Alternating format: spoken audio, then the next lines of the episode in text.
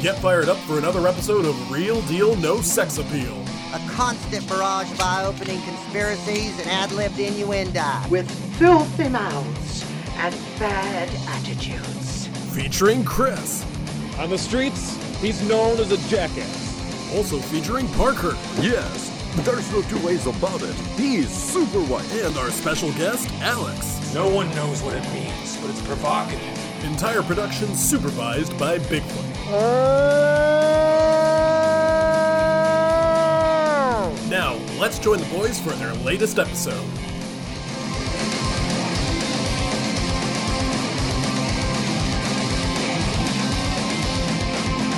Ladies and gentlemen, we watched Ghost Rider. This is not the one where he pisses fire. Real missed opportunity. Uh, yeah. We got time. It's fine. Yeah, yeah, sure. A movie uh, that uh, halfway into it, I was like, this has been on four hours. Let me go on Wikipedia. And then I saw, oh, the writer and director of Daredevil. That checks out. yeah, go what figure. A shock. Gave him another shot to do it again, huh? Cool. Good job, Daredevil man. Fucking blows. Yeah, it sure does. Yeah. Speaking of movies that have like a fucking hour-long origin story with the little kid and his sick dad, Jesus Christ. Oh, man. But we'll get there. Parker, have you ever actually read the, the Ghost Rider comics? Because I haven't. No. All right. Well, I'm sure they're very cool. A guy rides a motorcycle so fast he turns into the devil. Yeah. I mean, and, uh, we'll get they, to that, but it's like yeah. such a foolproof premise. How does yeah. how does this come out of it? Like, it looks so cool. Like, if you were to look up a picture of Ghost Rider, I'd be like, well, that's awesome. Make a movie out of that. And then they did. You're like, oh. Well, uh, before we get into it, Parker, yeah. do we have any news?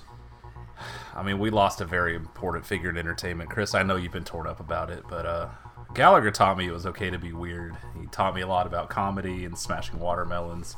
It was an important uh, role in my childhood. I know you're feeling it. You talk all the time about how like you're going to watch all of his specials again. It's just, it's rough, man. Uh, comedy lost a great one. Yeah, I mean, that's the thing is I, I am planning to watch all of his specials in order. Obviously, that's the way that it's intended from the canonical Gallagher list. Oh, that's so the you new guys list. Don't need okay. to, yeah, so you guys don't need to assign them to me, is what I'm saying. Uh, yeah, Gallagher is dead. Uh, and uh, I was going to do like a twenty-one gun salute, and instead it would be like a smashing watermelon sound effect, but I couldn't find a good sound effect for that. So I was going to like instead use like an anime orgasm voice, and then I thought, you know what? I could be using my time more productively. No, so just I find just, it. Like, bought a watermelon yourself and smashed it in tribute. I could have done that. Just yeah. find like a Tom and Jerry cartoon where someone can sit with a mallet, and we're gonna count yeah. that. Hey, yeah, let's check it out. I invented a new TikTok challenge. Oh, now that he's dead, he can't sue. Uh, apparently, he used to like sue his brother whenever his brother would just come in and just do his uh, his act. Didn't didn't he sell his act to his brother? No, yeah. apparently, I think he like. I think he leased it or something. I said you could do anything except for smashing the watermelons. So his brother. Well, what are you even buying? It's like uh, a fucking so, N F T. I, I dude, it, it's like this long drawn. It actually went to court. I didn't. I, I like peruse Wikipedia. Okay, I don't. I'm not like intimately familiar with Gallagher. Not like Josh. Gallagher's brother. You're twice the watermelon smasher Gallagher ever was. Oh, Alex. I guess you can guess what his brother's uh, stage name was. Gallagher two. Yes. Yeah. Yeah, I know. Literally, yeah. Did anyone reach out to Gallagher two? Was his comment just like, damn, scoreboard? I, I mean, now he can go fuck Gallagher one's wife. All right, well. All right. Well, just for the sake of brevity, I know all of his jokes already. So we don't need to go through that awkward phase where I tell you I'm not my brother. You guys can just call me Gallagher two. Oh, uh, speaking of news, by the way, Chris, wonderful news for you. Uh-oh. They've officially pulled the plug on the Fantastic Beasts franchise. Let's fucking go, boys. We did it. Pre- presumably because, you know, J K. Rowling just cannot help being transphobic, and also because Ezra Miller's going to go to jail for sixteen years. But, I also you know. I also thought it was over. Wasn't the last one, like, that ends the story? Well, no one's no. ever really gone, Chris.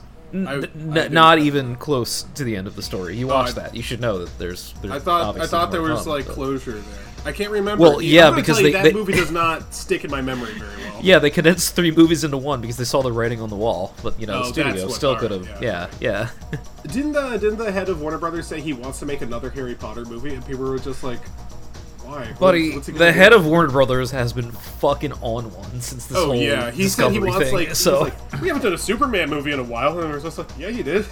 The head of Warner Brothers could only put two movies in theaters, and they were Black Adam and Don't Worry, Darling. He's got enough things to worry about, bro. Spoilers, I don't think either of them are going to China either. Shit's not looking so hot. Well, maybe Shazam two will be. It'd be really awkward to see Black Adam in China with The Rock edited out of it. Wow, Pierce Brosnan's in a lot of this movie. That's so weird. Wait, maybe we should watch the Chinese cut. That sounds better. Okay, uh, let's get into our jerks of the week. Oh, fuck. I can't believe you've done this. My jerk of the week is myself. Uh, I did a very naughty thing.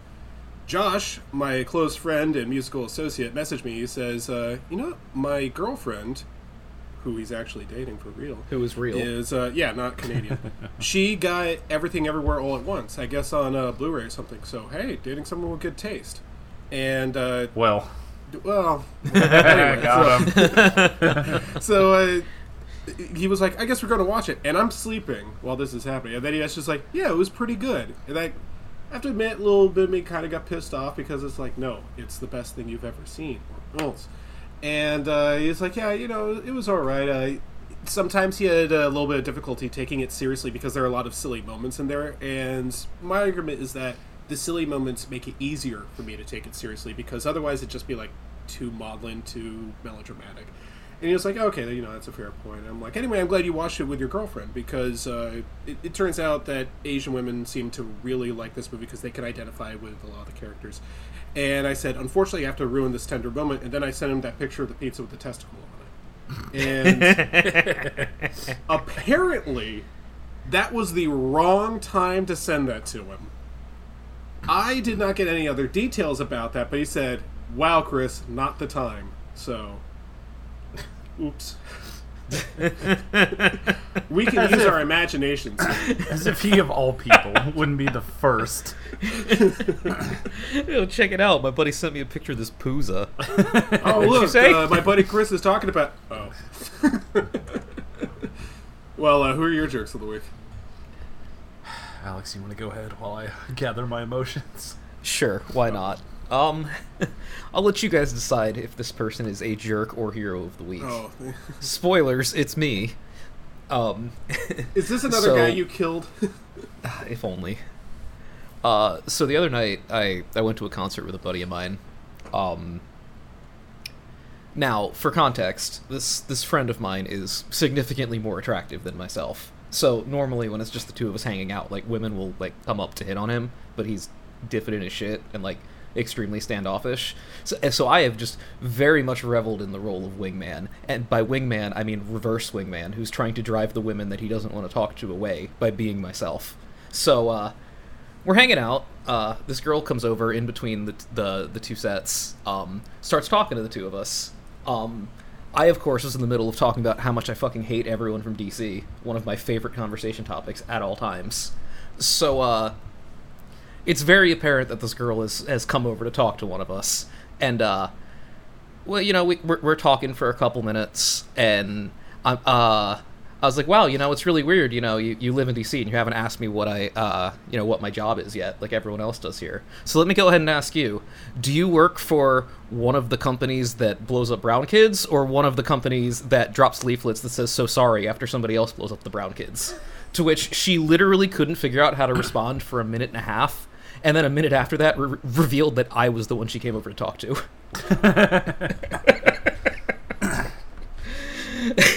You're the jerk of the week because I still didn't get an answer. You gotta be an intrepid journalist. You pursue that link, alright? That's... She may- maybe she's got a hand in both pies, you know? She's, it's very she's possible. Doing both. Yeah, that's how you gotta make ends meet. I mean, rent's really expensive yeah. in D C. I don't know if you've been looking. God, I International logistics. I fly both the bombs and the so sorry cards. Show was a good time though. I'm not a I'm not normally a guy that, you know, shouts things at shows because I'm not a fucking loser. Yeah. But uh, the very Canadian band was uh, you know, talking shit on D C because, you know, they burned down our White House, and I got an opportunity to yell, "Do it again!" Never not taking that one, you know. Hey, Parker, what you got for us, buddy? Ladies hey, Parker, sounds like you're uh, more similar to me than Alex. I don't expect my beloved Cowboys to make anything happen in the playoffs. All I wanted was to be in the Packers owner's channel. That is all I've asked from this team. All they had to do was just run the goddamn football.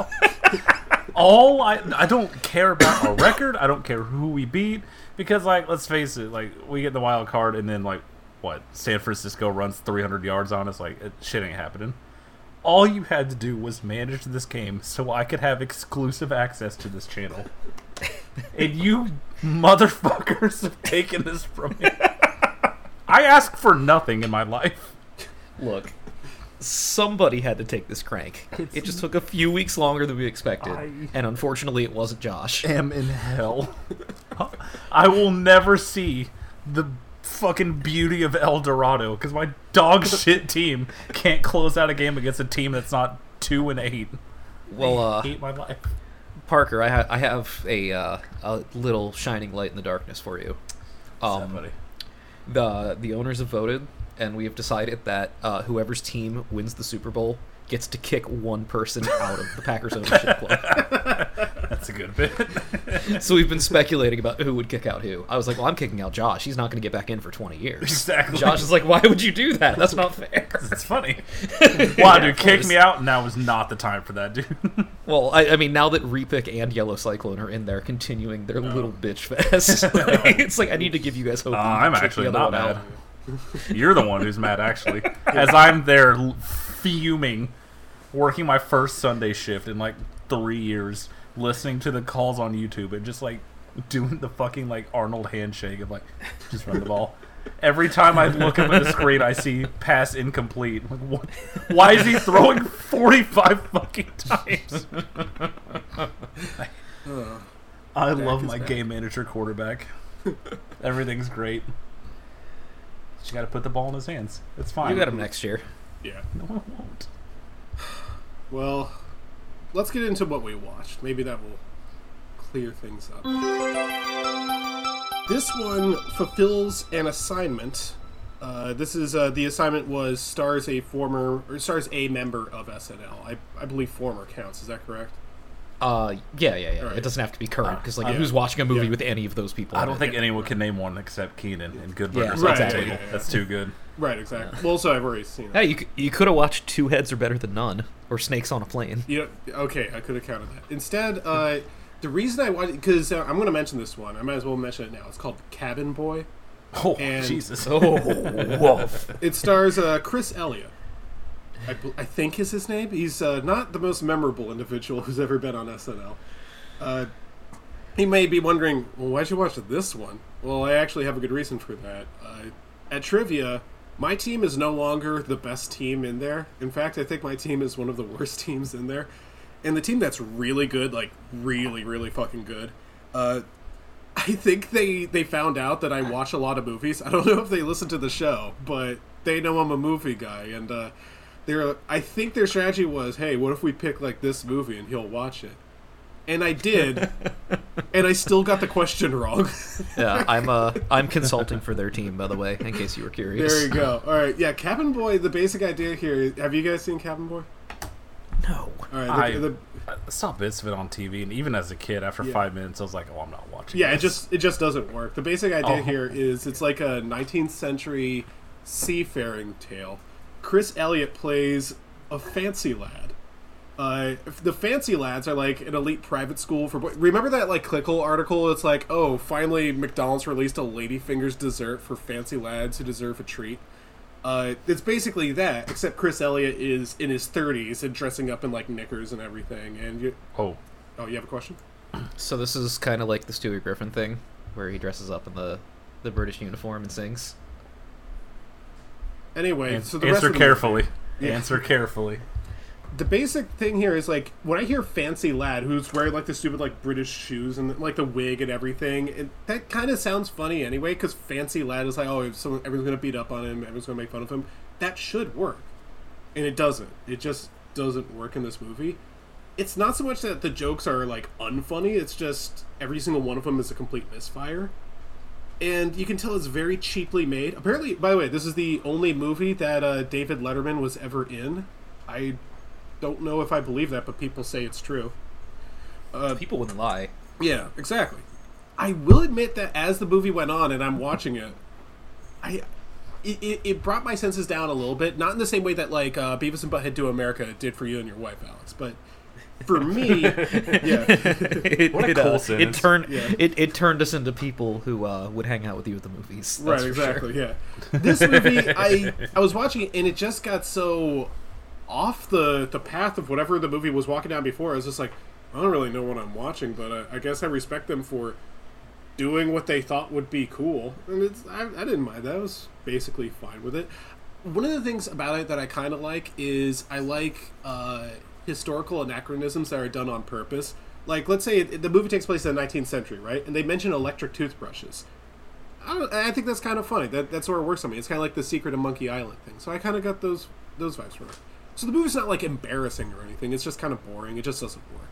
So, I, I don't know. It's just, it's not for me. You know what's for me?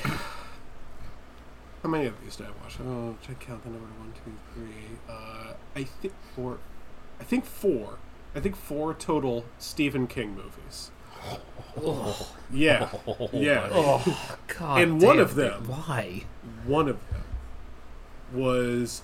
How long is it? I think it's a four to six hours, some, some in that time range. Uh, the T V adaptation of The Stand. Yep. So here's the thing. Pass. A lot of uh, Stephen King's works are so long that they couldn't be released theatrically. You have to do them in a, a T V miniseries release. Uh, this this was with...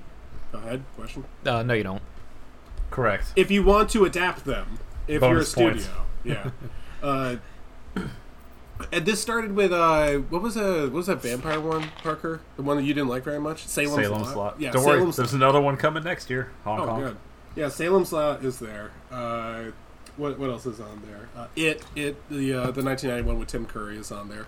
The Langoliers that don't have a piece of paper to rip. So good. You're lucky. The Tommyknockers is buddy. On there. It, like you see all those. After everything we've been through together. Yeah, it's a napkin. No, you you, you see like all those ones together. You're just like, well, geez, none of those are really good. Like, why would you keep doing this? Evidently, it doesn't work out. And I answer. The Stand is one of the best T V miniseries adaptations of a novel I think I've ever seen. And how many have you seen? Uh, most of them are Stephen King works, so unfortunately, it's, uh, you know that's what I'm saying. But like, this is actually really good. I, I actually thought The Stand was uh, fantastic. A lot of people say that it gets worse as it goes on, and the ending is a letdown. And yeah, it's true, but like, it's a Stephen King. It has his name right on the, the front of it right there. So I'm already mentally preparing myself for the ending to suck. So when it does suck, I'm just like, no, that's whatever. I saw that coming. The opening is wonderful. This is great. The basic idea here is there is a virus that's going all throughout the world that's killing people off, and only some people are immune, and they have to uh, sort of stand together against uh, an evil immortal demon thing that's uh, trying to kill them as well. And it's a huge cast of characters. It's very well acted. Rob Lowe, I know he's been in a bunch of stuff, and I haven't seen anywhere near his entire filmography. This is probably my favorite performance with him. He plays a deaf mute, and he is sensational. I, I it was like he was a different actor. I'd never seen him this good before.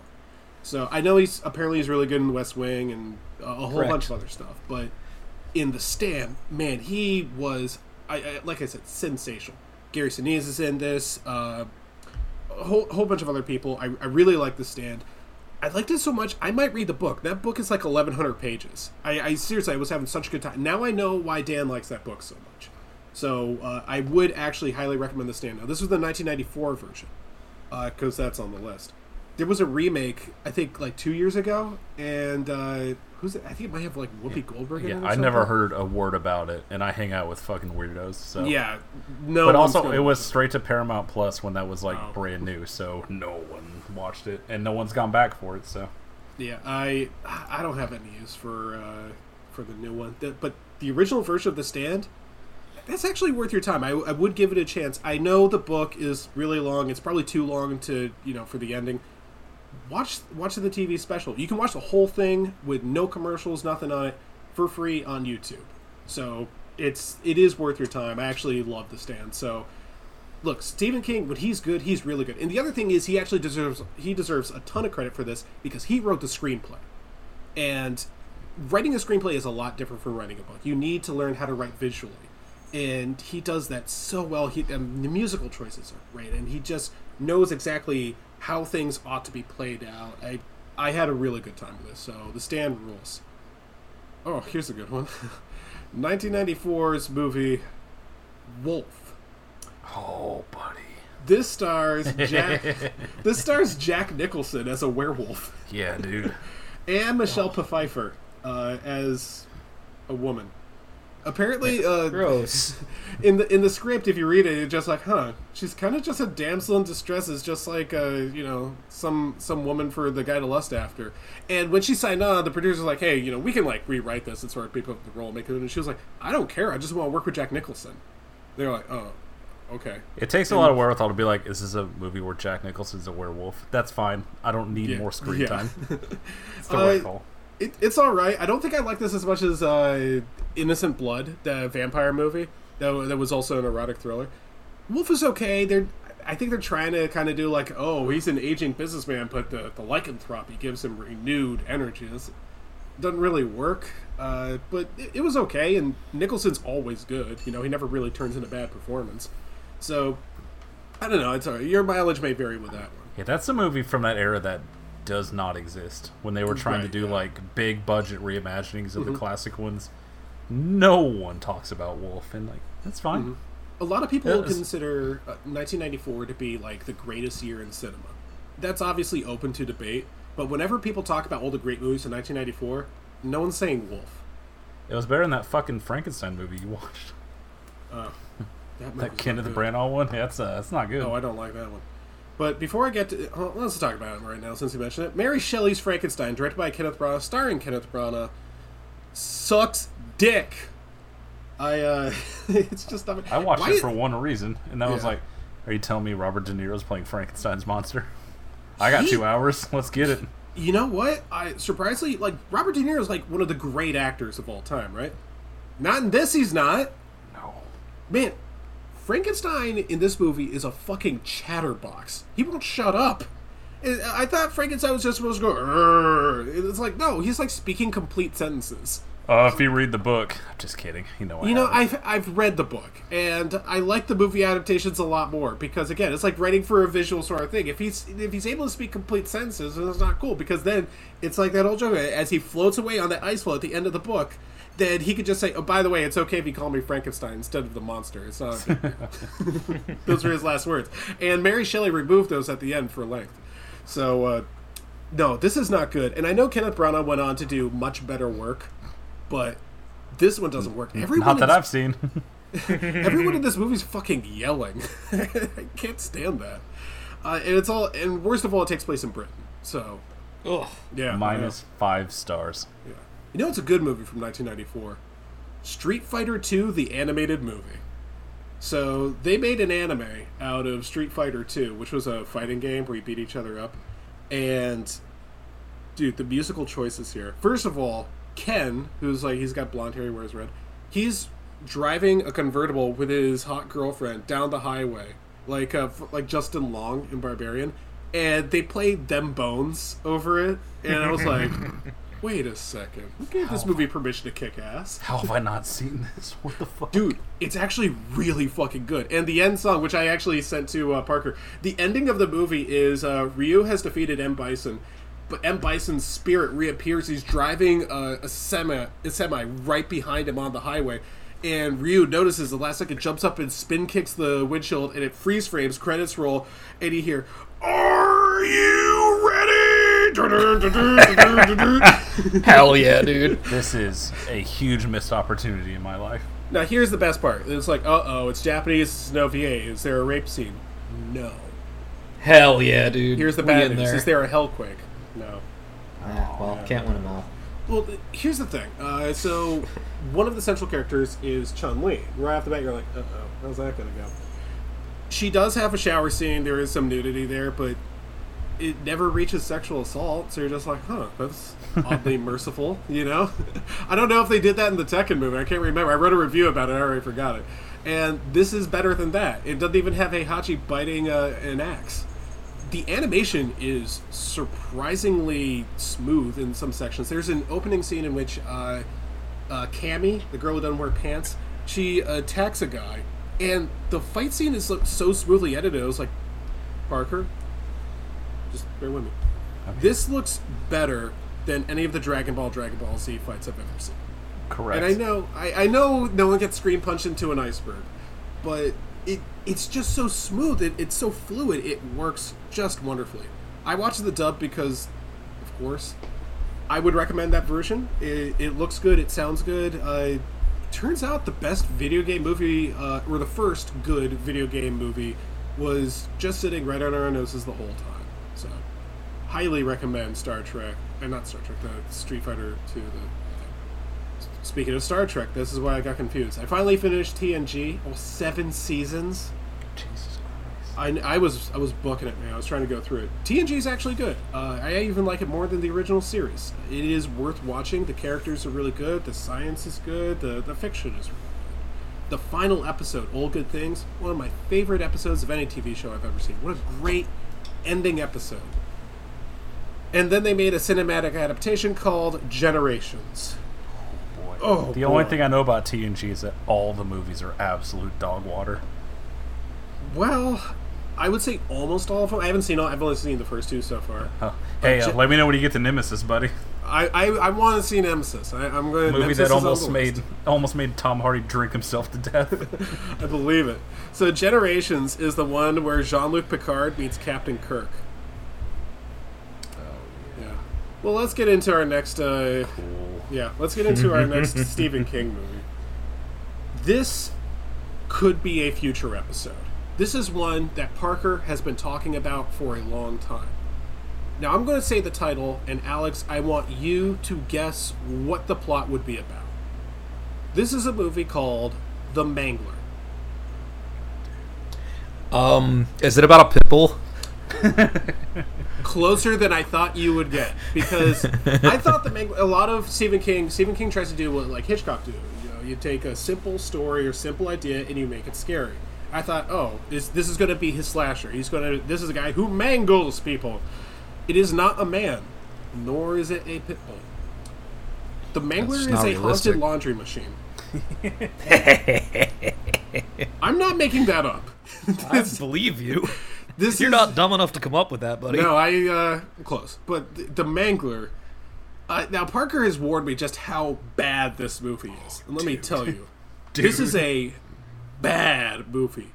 It is also, I would argue, one of the most good-bad movies I've seen. That's the thing about Stephen King, is when he's good, he's really good. But when he's bad, he's even better. Because The Mangler, that's right up there with fucking Maximum Overdrive or The Lawnmower Man, you know? The Mangler, the the bad guy in this movie. Is that is that Robert Englund doing that? It sure is. Yeah, Robert Englund. Whatever playing, he's doing. He's doing Mister Burns. If Mister Burns had, like, you know, the, the, the one of the leg braces things where you can't, like, bend your knees anymore and you have to walk on crutches like a crab or something. He is doing one in this movie. It is one hundred percent worth watching. I I had so much fucking fun with this. This is the silliest fucking thing I've ever seen in my life. Toby uh, Hooper, a real director who has made real movies.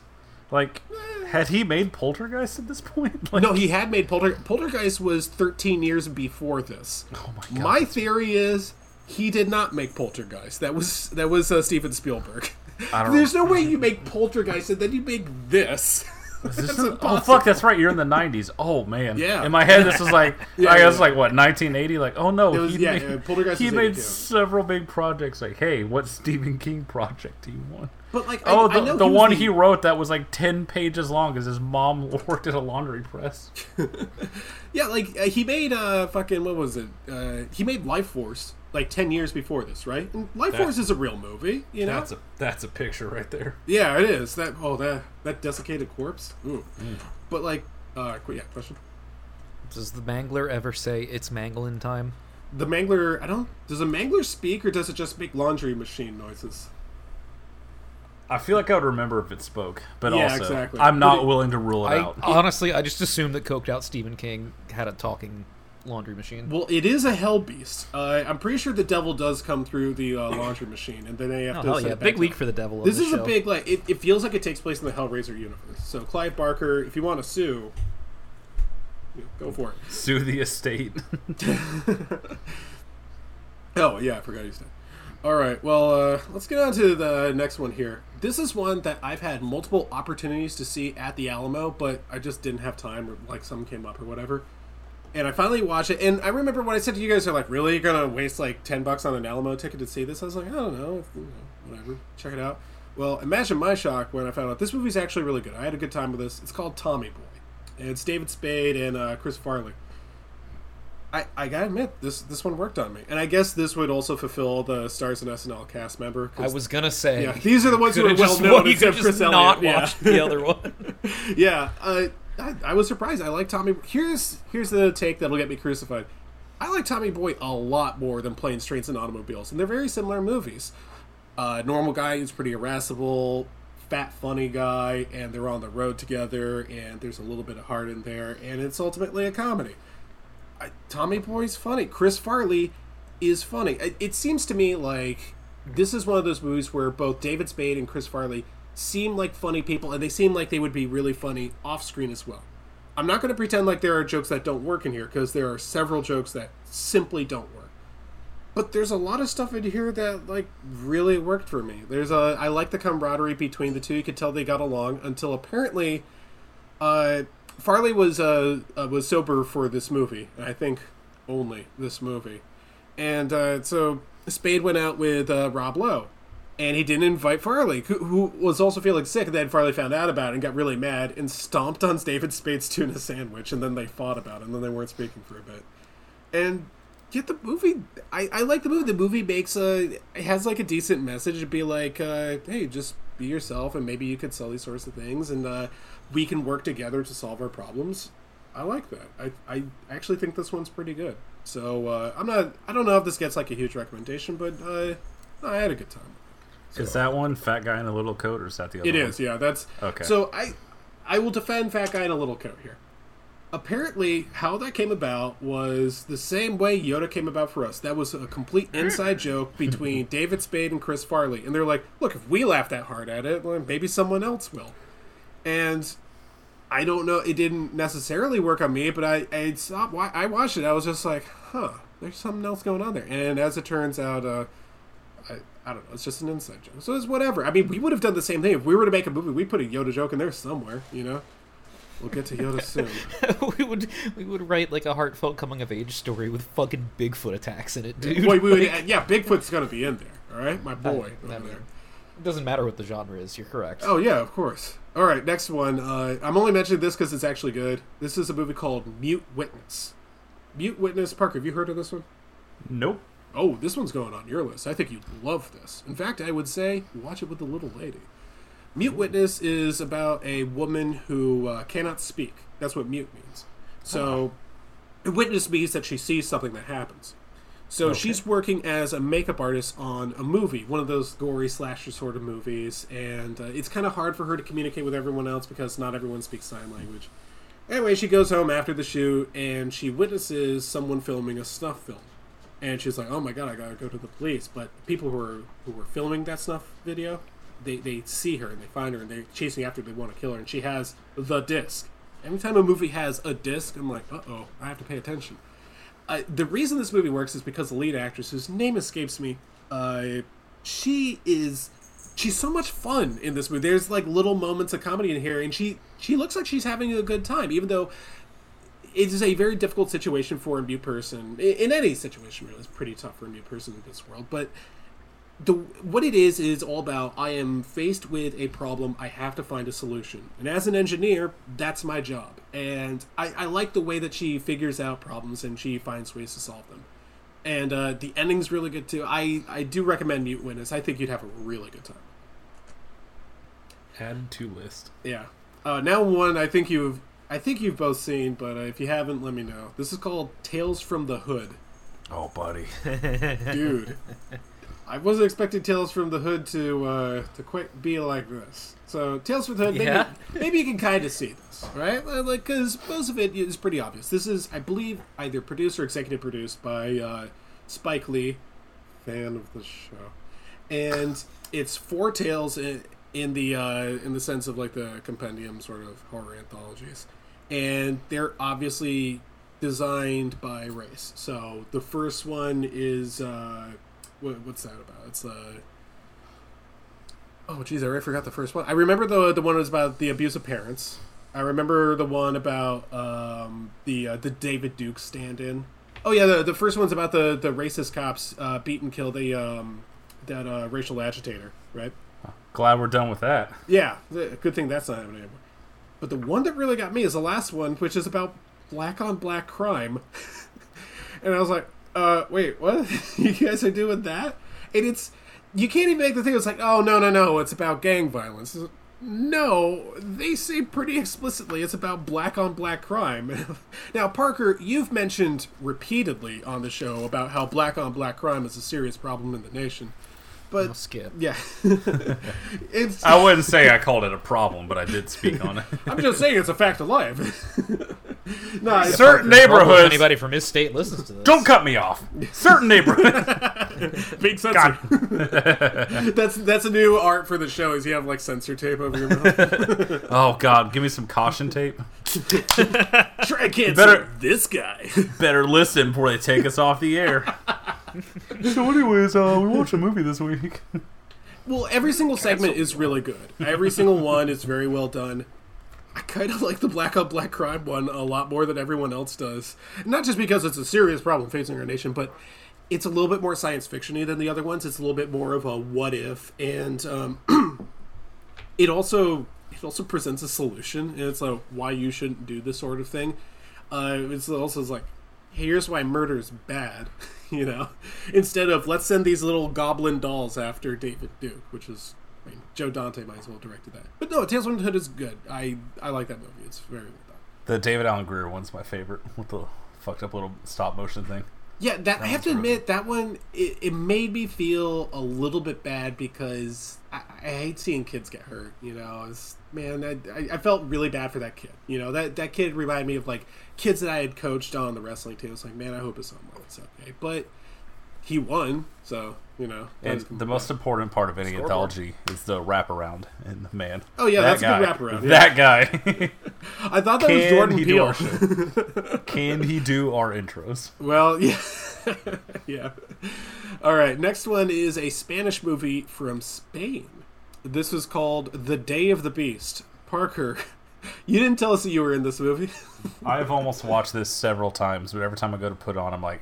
I don't feel like reading right now. It's no, like two thirty on a Sunday. That's fair. Let me try to sell you on this one. The Day of the Beast, the basic idea here is there is a priest who goes around doing as much evil as he can. I gotta tell you, dude, he's not doing a very good job. But the basic idea is he believes that the devil is coming back to Earth, and he has to summon the devil by doing as much evil so that he can then defeat the ev- he can then defeat the devil and uh, then save humanity. I don't think that actually makes any sense. And I think so. Even in the movie, they're just like, that sounds kind of stupid. But... he's doing it anyway, and he decides that the devil's going to go to Spain, of all places. I don't know. Sure. One of the people that he enlists in his quest to save humanity is he goes to a record store, which is stocked by, which is a, uh, employs a very obese heavy metal guy who. Uh, What's up? It's he redundant. Is the heart of this movie. Also, yes. Yeah, he is. He's great, but even better is his dad. His dad walks around wearing uh, an unbuttoned uh, short-sleeved shirt and no pants and no underwear. He is constantly just hanging braid throughout the entire movie. Come on, Bam. You He's... can't just give all these old records. Come on, Bam. I don't care if the devil's coming back. I go work in the morning. No, this is...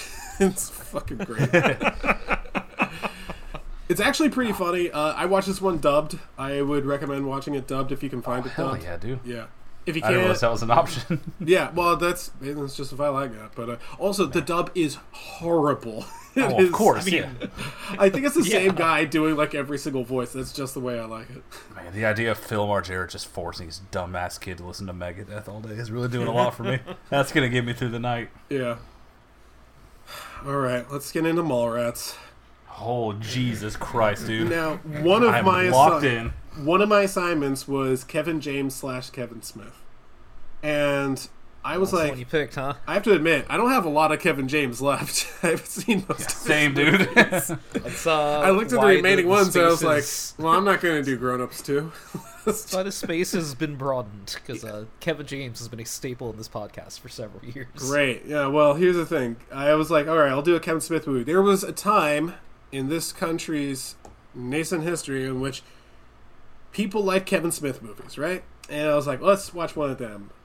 Mallrats was well received, right?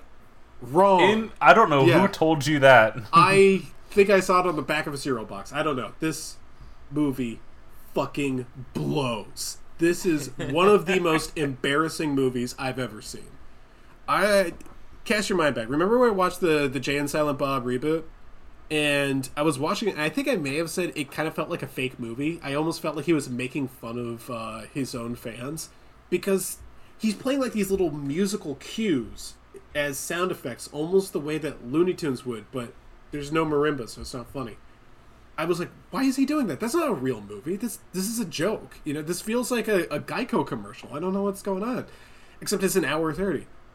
Apparently, that's exactly what he did in Mallrats. And that's one of the things that makes Mallrats not even feel like a real movie. Like, if you told me this is the same guy that did Clerks, I would have been like, did you hit him first? Did you, like, beat him up and make him do this? No, it turns out this was a passion project. He was really, he thought this was a good idea. He looked at Jason Lee in this movie and said, yeah, this is good. No, we don't, we don't gotta, like, cut him out of the entire movie because he's the worst fucking character name. I, I, look, I haven't done physical violence off the mat to anyone in fifteen years. But if I ever met Jason Lee's character in this movie, I'd put him on the fucking floor. I one of the most unlikable characters I have ever come across. This guy fucking sucks. He's actually really good, cool and funny. Good news, buddy. You keep going to the Alamo for long enough. Uh... Maybe, yeah. Here's the thing. Like, it's not just the fact that he's horrible to his girlfriend. It's not just the fact that he's obnoxious and rude to everyone. It's not just the fact that he's, like, a comic book fan. Because, like, hey... if he's rude to his girlfriend, that's none of my business. If he's a comic book fan, hey, there's lots of them out there. And if he's obnoxious and rude to everyone he meets, like, hey, I'm not much better. He's constantly yelling. It's, every single line is fucking bellowed. I don't get it. I don't think that's... You're the director. You know he could just project like a normal person, but he refuses to do so. But the director, unfortunately, is also the writer. Kevin Smith is a very bad writer. And mm-hmm. this is the weird thing. I think Kevin Smith, the person, is a really funny guy. I'm not even bullshitting here, because, like, I've heard him speak. I've heard... It wasn't, like, stand-up, but he was, like, just doing, like, one of those college talks where he's talking, like, his experience with, I was it Prince or something like that? Yeah, it was hilarious. The man knows how to tell a good story. He knows where the comedic beats are. He knows how to make a funny face. That guy is funny. Why can't his movie be funny? It's, it's just horrid. And I, I get it, because it's like it's kind of doing like the Clerks thing. It was just like, hey, these are just normal guys. Why not a movie for normal people? They're, these guys are just mall rats. They go to the... By the way, this I should get like half credit on watching a talking animal movie, because these people are rats. So, do we count nope. that? Shenron? Uh, you can't use the same movie for two spaces. Sorry. All right. Well, uh, unfortunately, I don't get that one. Uh, anyway, the dialogue in this... It's over... I don't know if this is, like, imposter syndrome or Havana syndrome or, like, the opposite of both or neither. I, I don't know what. But, like, when I watch this movie, I'm, like... I almost get self-conscious, like, do I write like that? Do do I talk like that? I, I, I hope I don't, because this is fucking humiliating. And at first I was like, is it just the, the actors don't know how to deliver it? But it's like, no, actually, this is just bad. This is just really, really bad writing. And apparently, according to Parker, there's a commentary with uh, Ben Affleck, who's in this movie, much to his shame, and Kevin Smith, and Affleck's just shitting on the movie, and, like, Kevin Smith oh, is, like, half-heartedly defending it. According to you, Parker, what you texted me is Affleck was, like, trying to improvise and make the dialogue readable, and Kevin Smith was like, no, read the lines as written. Either do that or write your own script. And then he wrote Good Will Hunting. Yes, so correct. Come on, got him, Kevin. See, while there's filming actually Dogma, they had to leave to go get their Oscar and then yeah. come back and shoot Dogma. See, here's the thing: there's an actual. You guys probably know this, but maybe some people in the audience don't know this. There is actually a career for people in Hollywood who will take a script, work with an actor, and they will rewrite the script so that it is readable, so that you can say these things out loud. Because there's some things that you can write them, and it sounds like beautiful prose. But if you try to say it out loud, you're going to stumble over your words, and it just doesn't work out. It sounds too flowery. It sounds too complex. It, and it just doesn't work.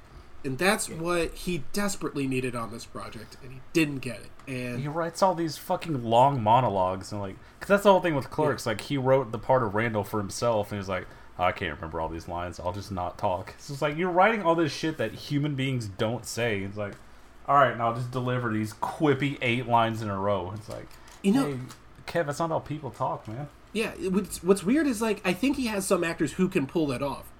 This is a weird thing to compliment in this movie, because I had, like, a love-hate relationship with him in this movie, but I kind of liked Jason Mewes in this as Jay.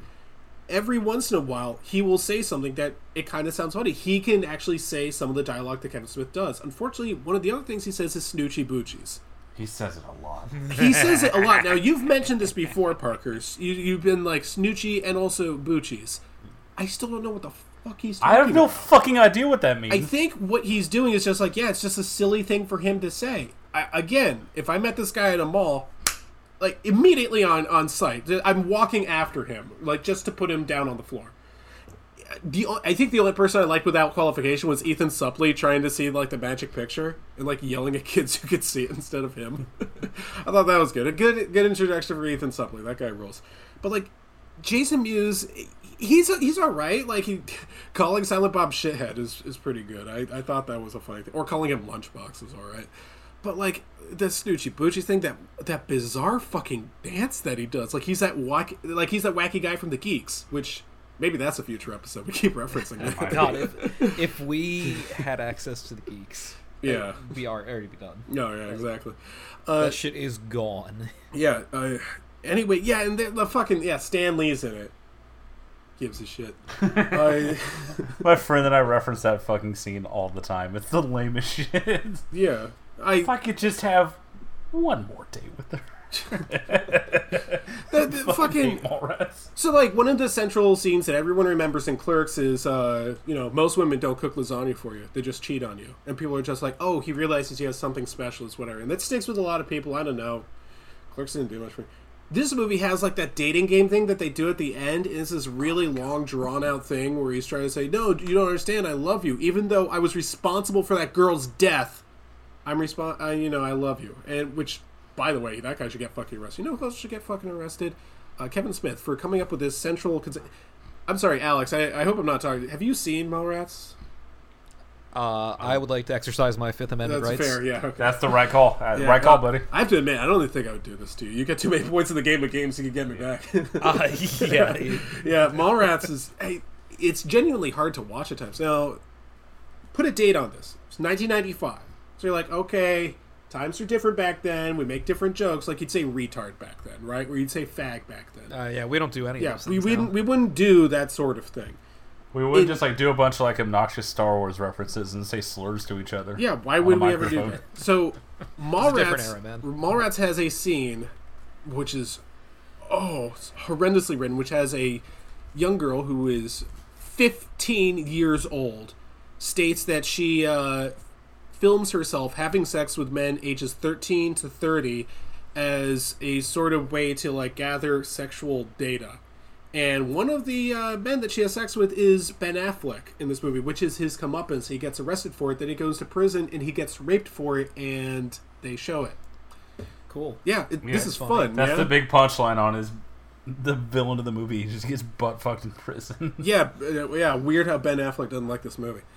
Uh, yeah, this is this is awful. It's really it's, funny. It's, yeah, it's not that. It's he doesn't like that he wasn't allowed to quip during the scene. Because yeah. I think this is like post Armageddon. Like he was making real movies. No, so this is this there. is three years before. No, I mean like the commentary. Sorry. Oh, okay. Like they're sitting there watching, and you just hear Ben Affleck pop up like, "Wow, Kevin, that's a real interesting background there." And you look up, and they're just standing in front of a brick wall, spouting exposition, as Kevin has to nervously defend, like, "Well, you know, we only had these sets to use on these days." Uh, Yeah, Ben Affleck's not a fan, as it turns out.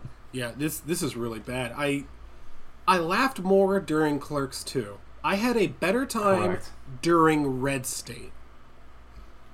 That's I, I had a better maybe. time during Tusk, which is one of the worst movies I've ever seen. Wait, did he do Tusk? Oh, buddy. I haven't seen Tusk. Well, I do have one more Kevin Smith space remaining. Now, according to Parker, Chasing Amy is his actual one that he was, like, well-received for. I haven't the seen movie's it. watchable. Yeah, I, I haven't seen it, so it's whatever. It's um, got some weird, uh, you know. Well, as you said, it was a different time, but, yeah. like, it, it feels like a movie. Yeah, that, at least there's that. I kind of, I think I want to watch Dogma instead, though, because Dogma is a movie I've, like, constantly heard about. So it's like, oh, yeah. fuck Is that movie about a pit bull? No. That's Dogma is the version of Shaqma, but with a pit bull. Yeah. Like, Dogma, no. for all of its many, many, many faults, like, at least it's a big swing, like, yeah, it, he went for it. The I other thing is, like, that's the other thing is, like, Dogma seems like an honest portrayal of how he believes. Like, he's been anti-organized religion for a long time, and he just put it on film. And I'm a religious man myself, and I'm, I have to admit, I'm not really offended because, A, I haven't seen it, and B, gives a shit. But he he was kind of taken aback at the negative response. He was like, wow, what a, what's the fucking deal? This is this makes him different from people like Ricky Gervais, who have, like, the thing where he's, like, crucified to a mic stand or something like that with censor tape over his mouth. It's just like, oh, the the the right-wing mob is coming after me. He does this for attention. He was making a movie because they're like, oh, look, this is just how I feel. And Mallrats is the same way for him.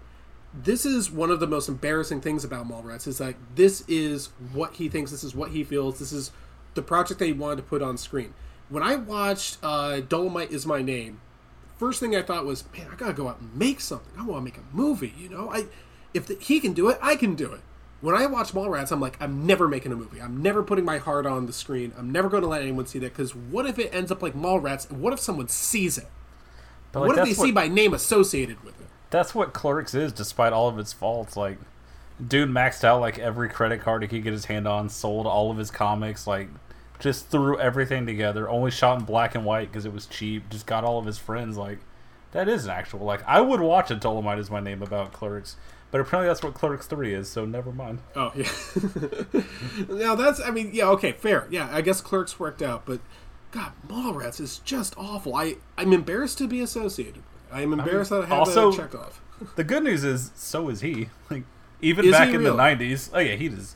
Oh, he does not. No, I, I no thought, one involved. I thought you said in he was like defending it on the. Commentary. No, no, no, no. I mean, he's like sheepishly like, yeah, you know, it's, I didn't really know what I was doing, because, you know, he made a movie for like fifty grand, and then a studio gave him money. Like, yeah. He didn't know what the fuck you.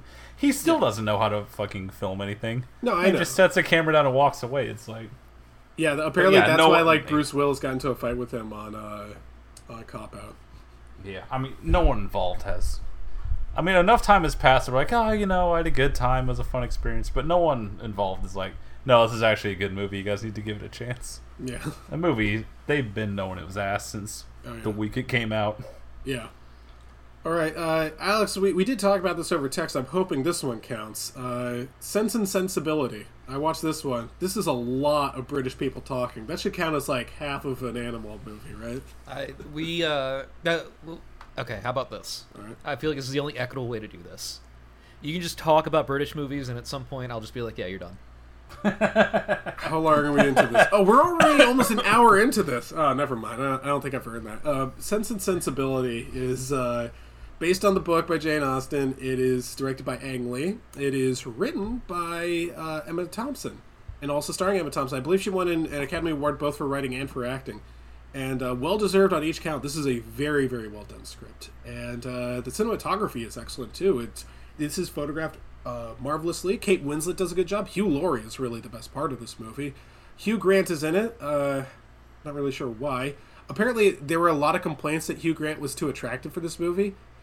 People forget he's British, so not really. Uh, the main problem with this movie is that it takes place entirely in Britain. And as such, these aren't really people, so you don't really care about their struggles. So uh, I, I would not give credit to uh, Sense and Sensibility. It is a fine, decent movie if you are ovulating. So next one that I watched is The Birdcage. Oh, Alex, you have a question. Sorry, I just have to get this out. Thank you. I'm just imagining, like, swapping like the D V D jackets for that movie and We Bought a Zoo. Oh, that's weird. Why do the animals all talk like that? Oh, blimey. Are you going to marry me? All right, well, The Birdcage is another movie I had an opportunity to see at the Alamo, and I slept oh. in. So instead, I just watched it at home. Uh, it's pretty good. I, I don't know that I laughed out loud, but it's, it's basically fine. The main complaint seems to be with uh, the son in this movie, the son of uh, Robin Williams, who's gay. And uh, everyone's like, oh, he's just like a, he's such a shitty guy, you know, blah, blah, blah. I'm like, yeah, but he's so shitty that, like, I don't understand why this movie even happened. Why would you lie on this kid's behalf? You really like him that much? He hasn't earned it. He hasn't... I don't see why. This kid doesn't seem like he's a good person, so...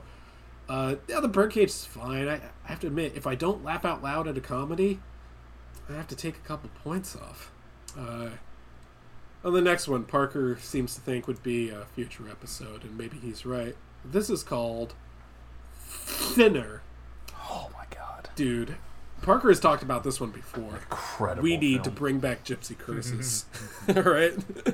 Because when I watched it, I, I knew like the premise. I didn't realize that he was getting sloppy top while driving, and then he hit a yeah. gypsy with his car. I, I thought this movie was going to be about paint thinner. Like killer paint thinner, like a killer laundry machine. No, it's just about a big old fat guy.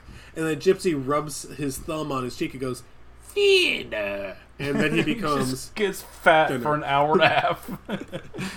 and uh, he makes crazy eyes the entire movie. And uh, I, it was a bit of a, a harsh realization that I was like, wait a second, I eat more than that guy. You know? And he's eating throughout the entire movie, and he had to lose weight to get down to one sixty. And it was one sixty portraying one twenty, which is really tough to do. Uh... This is a very silly movie. This is uh, we could probably do a pretty good episode about this. People get shot with guns in this in this Gypsy Curse movie. So random dude is turned into like a lizard man for no yeah. reason. Yeah, uh, the Italian mob is in this movie. Oh, uh, that's right. Yeah, yeah. Then is that is good, and most importantly, the main the the fat guy, he makes crazy eyes throughout the entire. I couldn't stop thinking about it. All right. Well, uh, next one I, I watched this the second Star Trek T N G movie, First Contact.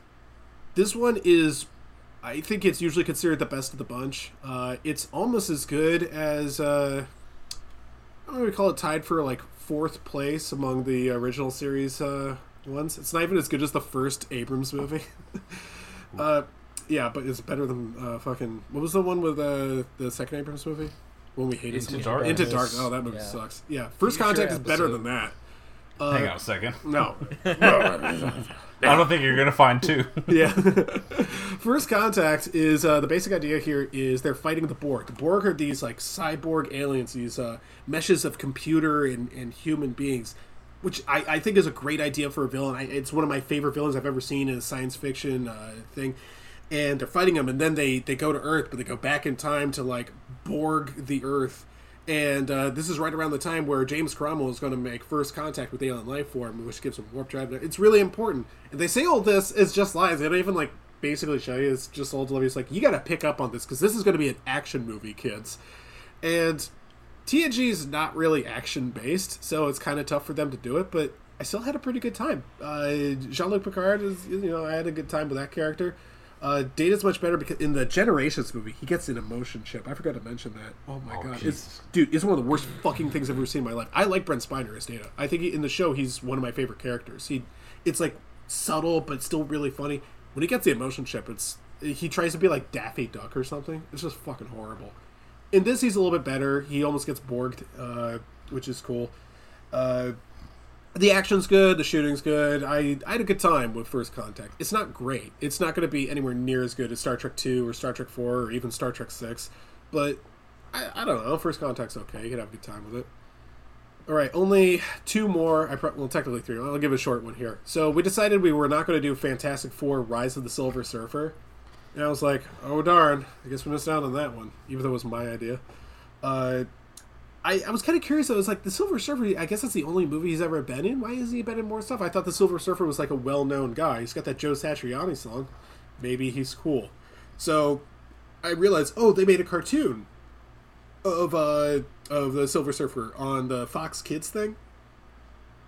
I watched, I got one episode in and I tapped out. All right? Jesus. You? Dude. I couldn't tell what the fuck was going on. It looks horrible. Like, I, I will say, at least Galactus is a big old guy, you know, instead of just a fart cloud. But uh, the, the story, what was it? This is the episode called Antibody. Uh, and they go, in, it was a Silver Surfer and Nova, who's a girl who's on fire. And they go inside Galactus's body because he ate a bad planet and it's giving him gas or something. I don't fucking know. They have to go in and defeat some sort of... It looks like a Borg. It looks like it's some sort of computer humanoid thing. And he, he defeats it. Then uh, apparently he's friends with Galactus. I... What? Alright, fine, whatever. It's a long story and you don't want the answer. Yeah, right. That's the thing is, like, my brother said he liked Silver Surfer growing up because he had one, count 'em, one... comic book. It was like, well, I spent fourteen cents on this. I have to justify the purchase somehow. We didn't have a lot of money. So he decided, yeah, I, I actually like this. This is this is good to me. No one likes the Silver Surfer. Not even Hank Hill likes the Silver Surfer.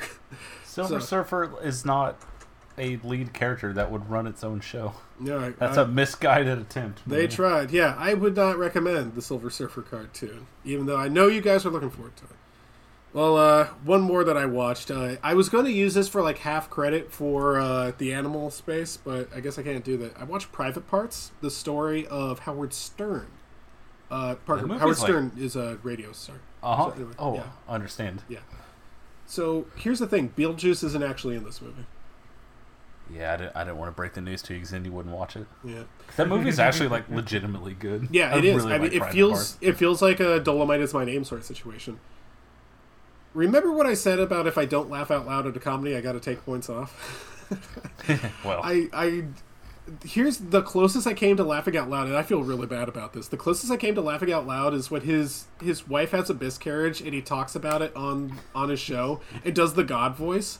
I was I was like covering my mouth. I was like, oh fuck. I, I, it feels like like Robin Quivers, who plays herself, is actually the most interesting character in the movie. Uh, is like. Maybe you shouldn't joke about that. And uh, he does anyway, because this is how some people handle trauma. I'm, I mean, personal moment here. I remember when my mom died, and Parker made a joke about it, and it actually helped me. And it's like, I laughed about it, and I felt a oh, little bit I? better. Oh, no, you sorry. did. No, it was a good, it was a good joke. I don't even remember what it was, but it like it helped. And he made some. It wasn't even like necessarily Bauer. It was it was something, and it, it helped me. If anyone else had done it, it would have been Fist City. But like, you can handle a joke well. And Howard Stern is a funny person. He can deliver a joke well. He's got a great voice. I love, like, the timbre of his voice. It, it sounds good. And uh, his story is fairly interesting, but I didn't laugh at a whole lot of his jokes. Some of them just didn't work for me. I will say Paul Giamatti did a great job as Pig Vomit. That is an interesting story. I hope that happened the way that it did, where he actually goes into his office and gets to a physical fight with him on the air. I, oh, yeah, it's I, I on YouTube. Great. Yeah, oh. it's all on the, yeah, that oh, happened. It feels like... It was like yeah. cheating if I were to actually see the real thing. Yeah. But, like, I'm glad that he did that. That's good. I mean, fuck that guy. That guy sucks. And I'm also, I am I am anti-censorship as often as I possibly can be. That being said, remember, like, when he was, like, uh, he told all his listeners, like, uh, if you if you vote for Donald Trump, you're a fucking idiot. Because Donald Trump doesn't like you at all. I mean, he thinks you're a fucking idiot.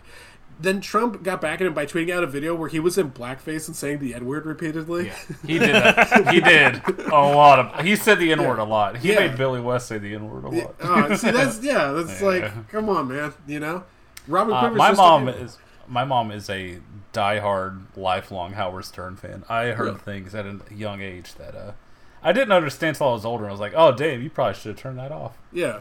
Look, I'm not going to pretend like our skits are the funniest thing in the world, but, like, the Game of Games is objectively funnier than, say, oh, we're going to get someone to say Pussy Willow and Cock-a-Doodle-Doo. Hilarious. I I, I, I think say, I think we're better than that. There is one thing from that movie. I've seen it a couple times. That uh-huh. has stuck with me my whole life. Mm-hmm. It's when it's one of his first radio jobs where he fucks up and he eats the tape and she goes, ooh, ooh, as it's just destroying the tape. See, that's the thing. It's like I also had a, a, a radio show in college, and I, I was wondering, man, would I have reacted like that? And I feel like he's probably doing a very good impression of what he did. You like, know? The reveal of him in high school where it's just... like forty-year-old Howard Stern dressed like himself in the seventies. He's like seven foot five, looks like the biggest fucking loser. I will say one of the funnier things about this in like a sort of a Schadenfreude, a dark humor sort of way is like seventy-five percent of this movie is, look, I love my wife. I'm trying to be faithful to her, all right? I really do love her, and we've been through some tough times, but I, I love my wife. two years after this movie can, comes out, uh, like they get divorced. Yeah, so, as someone who is a who's a fan and whose mother was a lifelong fan, that relationship was already falling apart. He was hiding it because yeah, no that kidding. was the whole crux of the movie. Like yeah. that shit was over. Maybe she'll get back to... with me after I get this nude woman with gigantic tits to ride me in a studio. People would like make a, like accusations on the show, and it would get very heated because he's like, "This is my fucking moneymaker. What are you talking about?" Yeah, but uh, yeah, that movie. I've always enjoyed it. Yeah, Howard it's a Stern one. is a, uh, you know, I, there's good bits. He's a but, great uh, interviewer. He is he, one of the best he, interviewers he in I, I think in American journalism. Oh, I guess he was, yeah. yeah. But like, he really knows how to like pull out an interesting question or answer from uh, from the person that he's interviewing. And I'm going to be honest, his segments with Beetlejuice are kind of funny. Uh, oh, of course. What am I going to fucking do? I'm going to pretend that's not funny? Skip. I mean, I have a vivid memory of like getting ready for school one day, and my mom should be telling my dad like. Oh my god, Hank the Angry Drunken Dwarf died? Like, what? That's just a thing that happened in my household. It was like her upset that a member of the Whack Pack died. A four-foot-tall midget who was blackout drunk every time he was on. Anyway, meanwhile, my my family was... We were more of a Greaseman household, which is... Uh, well, you know. I, I did like the, the Imus thing in the movie. I was about to bring that up. He fucking hates Don Imus so much. If the story of this movie is true, A, good, because Imus sucks, but also B, he's got a good reason. So I was like, Howard Stern's outside my door. I was like, fuck you. And he just walks away. And, and look at Stern's face. I don't know. I guess that just happened. By the way, I, I don't know. I Because I'm a voice guy. I mentioned this repeatedly. I'm a voice guy. I identify people more by their voices. I can tell when certain voices sound similar to me. And one of the ones I can't get out of my head when I hear Howard Stern's voice is... current Al Michaels. I, I can like hear it in my head. They they actually sound like kind of similar. I was like uh, a bit surprised by that. Also, how tall is Howard? He's got to be at least he's like he's he's very tall. He's got to be at least six nine, right? He is a very large man. Let me see. Only six five. Like I'm shocked. A lot of that charm of the movie because like I heard bits, but like if it got too like racy and shit, my mom would turn the radio off because she, yeah, yeah. she's she's not a bad mom. Yeah. Like, as soon as she started interviewing a porn star, I was like, all right, let's see what's on fucking one oh two one. Yeah. But like even not knowing a lot of the lore, like just the fact that it's all the actual people just playing themselves gives mm-hmm. it a nice little charm that really works out because yeah. like you could tell a story with actors, but that's not nearly as interesting. Yeah, I, I really liked uh, Robin Quivers. I, I think she's that, really good in it. Yeah, she she's like the person that I would I think I would have preferred her story more than everyone else's. I, she's lived a very interesting life. The more I've read about her, uh, and that being said, it's going to be so fucked up when I call her uh, one of the world's greatest second bananas. So anyway, okay. so uh, Jesus. So, uh, I, I don't know. It's good. I think you liked it a little bit more than I did, but it's it's slick. It is very slick and produced. That's because I have a lot of context for yeah. a lot of these scenes. But it's also like, I, I'm a biopic guy, so I was going to like it anyway, you know? And like, my mom's had satellite radio since like the day he signed, so like a lot of the bits that they're reenacting, like, they've replayed the original versions from twenty years ago, so like, I've yeah. heard all of this stuff as it happened. Yeah, it's also like one of those things where, uh... he's living one of the ultimate American dreams. And this is one of the American dreams that no one talks about, but everyone has this feeling. You get the movie about your life, and you get to play yourself, and you get to cast whoever you want as, you know, all these other people. And you get to show this is how it happened from my perspective. I think a lot of people really want that. And he got to do that. And uh, he also got A C D C to play for him. It's nice he, he actually, he has a thing with midgets, doesn't he? I mean, look... The whole goal of that show is to get truckers to tune in and keep it on mm-hmm. to get ratings, and that's why there's so much shit with lesbians. Because even as like a as I hit puberty, I listen to the show and be like, I mean, they seem into it, but I can't see any of this, so this yeah, really doesn't do also, anything yeah, for me. Exactly, yeah. You're just trying to get these people that are driving eighteen hours a day to keep the radio on. Mm-hmm. Well, anyway, uh, Private Parts is good. Uh, don't think I'll be reading the book, but you know, it was, it was fun. Oh, I can, I can lend you my mom's copy. No.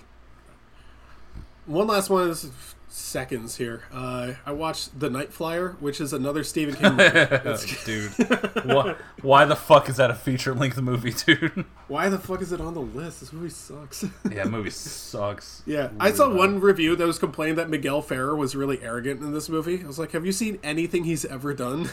It's like, that was the only thing keeping me invested. Yeah, that, I liked watching him and nothing. Was that the girl from Gremlins or something? I think it was. Whatever her name was. The girl who she was, she also took her top off in uh, Fast Times at Ridgemont High. I lost uh, all memory of that movie because when you tell me like, oh yeah, Miguel Ferrer's in a movie where they there's a vampire that flies around at night to eat people, yeah. Like in biplanes. Yeah, that movie sucks. Yeah, I I can't get into The Night Flyer. Uh, so many f- fucking Stephen King movies. All right, finally done with Why? that. I'm so sorry I went so long. Alex, what'd you watch? It's all right. Let's uh, make up some time here, buddy. All right. Because I've only got a couple things to talk about. Um, uh, first things first, uh, we somehow ended up with an Apple T V subscription. Uh, I don't know where it came from. Dude, that happens to everyone. For it, don't worry about it. Yeah, I was That's just like, all right, let's see what this you is all about. You get a COVID vaccine, uh, get an Apple T V subscription. I got a free year when I upgraded my phone last. Yeah, so it, yeah. it just happens like that. They're trying to it, sell it. it. Well, it turns out Apple T V fucking blows because yeah. most of the things they show you are just things you can buy, which, like, yeah, I already I think that's the one with, that, uh, but, with Ted Lasso. Uh, probably. Yeah, man, let us know. I don't know. Yeah. yeah. Uh, well, I watched a different Apple T V show that I'd heard some good things about because it was like fucking three in the morning and I was like, well, I'm just gonna put something on yeah. and see if it's any good. Uh, it turns out Severance is fucking incredible. Oh, I've only um, watched the pilot, but I really liked it.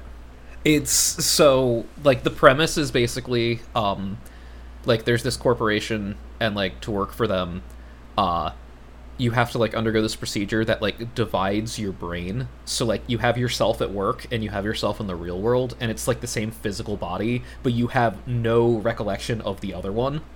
Like, so all these people that are like in this office are just like kind of talking about like what they think their life is like on the outside to the extent that they can, because this place is like, it's like some creepy company that has all these weird rules and this confusing building and stuff. And then like you get to the outside and just everyone's like a normal fucking person doing their life. And like, it's like the like the the you know the mystery is you're like trying to learn about like this company and stuff is like really cool and like really really interesting and really engaging in a way that like you know you you you constantly want more information from them, uh and that and they they do a good job of like controlling the rate at which you learn things, but also like when they're in the job it's like legitimately so much funnier than like something like The Office, where like you know you watch The Office and it's like everyone's like a caricature of somebody that like you would interact with at a job, right? Like that's kind of the whole thing, and they become more and more flanderized, flandersized as the show goes on, um, and it becomes kind of ridiculous. It's like one of the reasons that I couldn't watch that show past like the third season, because like it's just all right, cool, everyone's just a joke now.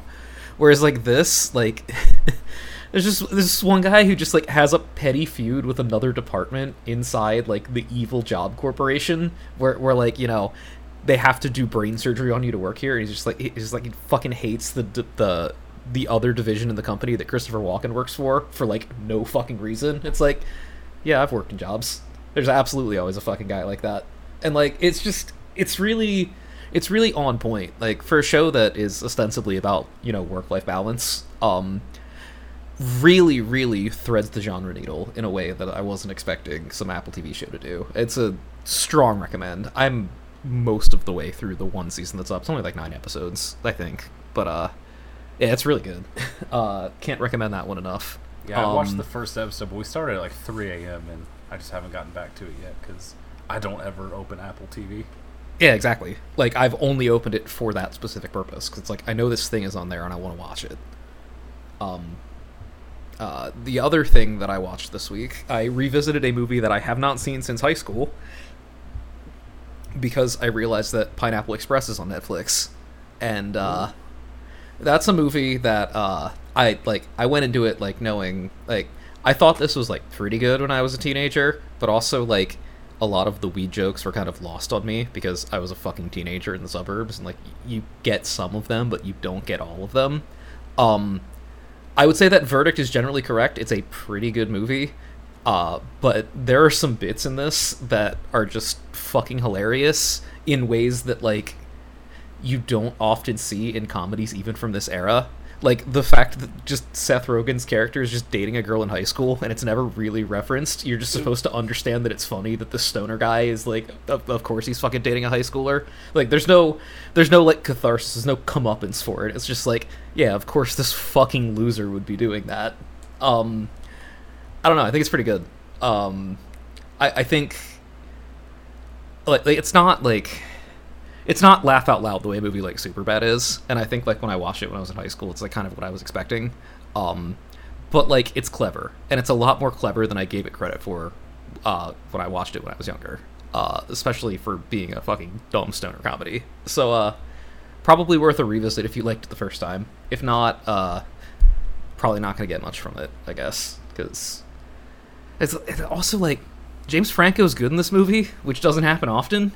Like, he kind of just sucks in general, I think. But, like, you know, handful of good performances. Kind of like our boy Marky Mark. Uh, this is... I haven't watched it. Yeah, this is one of the good ones. Yeah, it's been yeah. a long time since I've seen it, too. Like, I rewatched This Is the End recently, and that movie is still a banger. So, I'll have to give yeah. this a shot. Yeah, for sure. It's streaming. I think it's on Netflix. Like, it's on one of the ones. Yeah, one of the ones that people actually have. And then I was, like, out eating lunch earlier, and it was... also on the T V at the fucking bar I was eating at. So nice. Cool. I guess I watched it twice. Um, that's all I have. Okay, so I'll start with uh, the, a couple weeks ago, Chris and I did an episode together, and I briefly mentioned uh, D C League of Super Pets, a movie I had to watch because uh, we both took too strong of an edible, and uh, we, had to, we had to turn to something calmer. But Alex, now that you're here, I just wanted to uh, tell you part of the story that you would appreciate as someone who... Uh, likes to enjoy edibles. Um, hmm. Sometimes you get way too high, and of course it gets to the scene in the movie where the one of the dogs uh, gives its whole sad backstory about how they had this beautiful, loving family and they abandoned them. And I was so high that I had to walk to the kitchen because I was going to start crying. I just wanted you to know that. Thank you. I almost cried watching League of Super Pets because I was on Saturn. I I have been there, buddy. Yeah.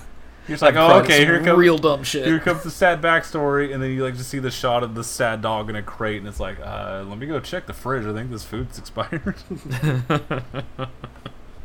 So, saw Black Panther: colon, Wakanda Forever this week, and uh, I had a lot of uh, confused, almost negative thoughts. And then I watched Ghost Rider, and that was the best movie I've ever fucking seen in my life. Uh, still way too long. Uh, you could easily cut like twenty, thirty minutes out. Um, a lot of my issues with the movie are, aren't even the movie's fault. It's like stuff from real life. Because like the whole second half of the movie, and a lot of it is about uh, his sister. Is it Shuri? Suri? I, fuck, I just saw it and I forgot. Like her... her dealing with his loss and like how it's affecting her and her not like facing her trauma and all that.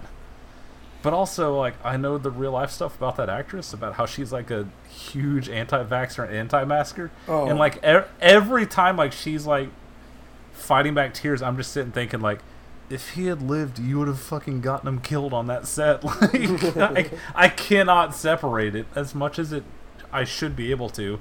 I know in my heart like, you would have coughed right in that man's face. I did. I did not know died. that. I, I straight up did not know that. Oh yeah, they had to pause production yeah, yeah. a couple times. Like, that's one of the reasons it just came out now. Yeah. Wow. The fact that spoilers, uh, she gets to be the new Black Panther. I'm like, there's no way they're gonna keep up with this, right? Like, she's a fucking liability. Also, like, out of all of the people from the first movie, like all of the viable options, she's like the least interesting one to take that mantle. Which, uh, yeah. Could not care less. Well, you see the source material. Mm-hmm. Source comic books aren't real. Just make something cool. Uh, big fan of uh, my good friend Namor and all of his underwater friends. I le- like thirty minutes into the movie, I leaned over to my girlfriend, like, hey, by the way, this movie has underwater people, and she gave me a look like, what? And then a bunch of underwater people jumped on a ship and murdered a bunch of people. She was very excited. Permission to come aboard. I mean. They yeah. don't call it Atlantis. They don't call it Atlantis, but it's fucking Atlantis. How many of the seven kingdoms do they go to? You know, you'll have to see it and find out. Also, one, and it kind of looks like shit. Yeah, not surprised. There's uh, multiple subplots you could lose. Like, hey, you remember the fucking C I A guy from the first Black Panther? That guy from The Hobbit? Yeah, he's, sure. not, he's not like four or five scenes in this movie. You can just fucking lose. Fuck, but you know in your heart, like, oh, of course, this is setting up something in the next phase because I've seen the Comic-Con panel, so I know all these characters. It's like, this movie could just be like a tight two oh five and we could be out of there. Because there was a point where, like, I was really digging the start of the movie. And, like, I li- I'm kind of... I'm looking at my food because it took forever to get my food at Alamo, and I'm like, this movie's kind of dragging a bit. And I look at my watch, I'm like, it's been like an hour ten. Fuck. Yeah, movie's definitely way too long. And uh, you will really, uh, if you don't appreciate Chadwick Boseman now, as you're watching it, you just keep thinking like, man, that guy was really good, huh? This movie's missing a significant amount of charm that is just not here at all. That guy was really fucking good, especially in this role. And you're just watching... I mean, like, a lot of people are good. Like, Angela Bassett's really good. There's a lot of good performances, but you're just like, man, this is really missing, like, a key to make this movie really, really work. Yes, you have a question, sir. Who's Angela Bassett? His mom. I meant the actress. But okay. uh, oh, I'm about to say, if you're asking me for a character name, you're out of your fucking mind. No, that's not a good sign. There's a lot of apostrophes, and I sound the way I sound. I will not try it. Vibranium. The most important thing to remember is all these movies hit Disney Plus in like a month and a half. Yeah. You're, you're probably Correct. fine. Yeah. When tickets went on sale, I was at work, and my friend texted me like, "Hey, these seats look okay," and I said, "Absolutely." And that's why I saw it in the theater. Yeah, and also because I still, someone still had a fifty dollars Alamo gift card, oh, just sitting, well, there you go. waiting yeah. to be spent on a big old Philly cheesesteak. I got a, I got a rain check ticket. I gotta fucking use that thing. Burn a hole in my pocket. And that's really one of the perks is like, unless it's like just an absolute like F minus dog shit movie. If I'm seeing it at the Alamo, like, I'm gonna have a good time regardless. Like, I got a big old beer, got a nice Philly cheesesteak, and watched a movie with bright flashing lights and fish people killing people. Like, yeah, it was fine. Mm-hmm. If I watched it at home, I probably would have taken several bathroom breaks. Maybe maybe it would have taken two days to finish. Who knows? Mm-hmm. Mm-hmm. But uh, it's it's fine. Lean on more like positive than negative. I just... I am so just not into most of this at this point. It feels like it's just something solely out of routine of like, oh, is there a new one on there? Yeah, I guess hit play. I'm already twenty-five movies in. Might as well keep it going, right? I have lost most of my emotional attachment. I am solely here out of repetition and because once a week I need to talk about movies. But yeah, it's fine. It's better. I mean, looking at the rest of Phase Four or whatever phase we're in, uh, it's it's probably the best outside Spider-Man. But that's that's oh, a whole different lowest of that, low bars. Yeah, that's Dear a whole Lord. that's a whole different beast. It's, yeah. Once like a movie about like. actual loss and grief and facing like an actual actor dying in one is throwing as much spectacle to the screen as you can, which I still have not revisited because I, I can't imagine Spider-Man holds up, so why would I ruin that, that beautiful moment? But uh, yeah, I mean, better than the last insert however many I've seen, but I, I wouldn't say I was excited about it, nor did I get fucking hyped about the Ant-Man three trailer I saw. Oh my god. Why are they making another Ant-Man? The last one was unwatchable. Because uh, we're in hell. There's no escape to any of this. And everyone else got killed off or is too old to do this. So you just you take what you can get. Paul Rudd is truly ageless. He yes. really is. Yeah. But I will say, uh, the final verdict on uh, Black Panther two staying power, like, made a grillion dollars, it was always going to, but we saw it with friends, right? And we go back to their place afterwards. I grab a beer and sit down and they go, hey, have you guys seen this movie called Barbarian? hey, hey, guess which movie we talked about the rest of the night?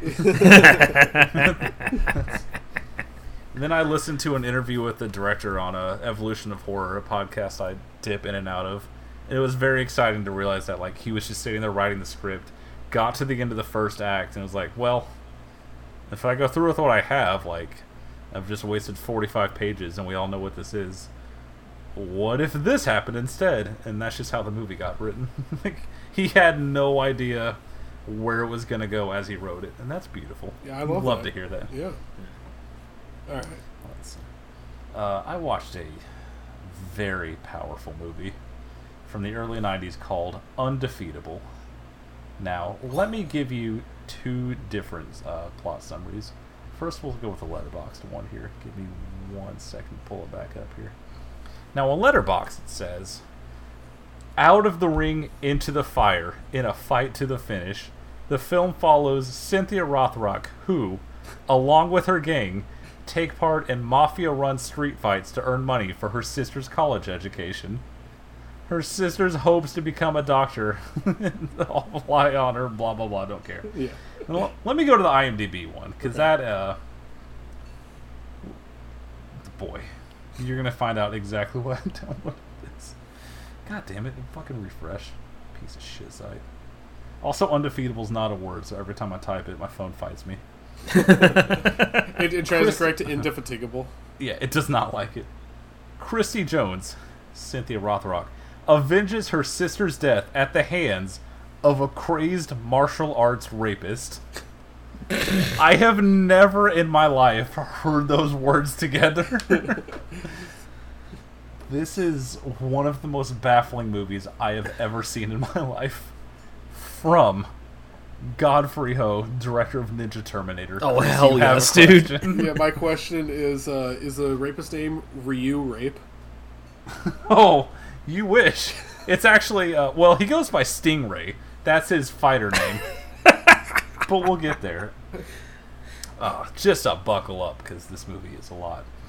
Um, so this movie, it's a cold open, uh, two people you've never met before. It's a woman talking to her therapist about how uh, her husband used to be just so sweet. He was the best lover ever. And now he's just an absolute menace who competes in underground death matches. And we get these cuts to these brutal street fights, which are just two dudes fighting in a boxing ring with pads on. But then he murders the other guy.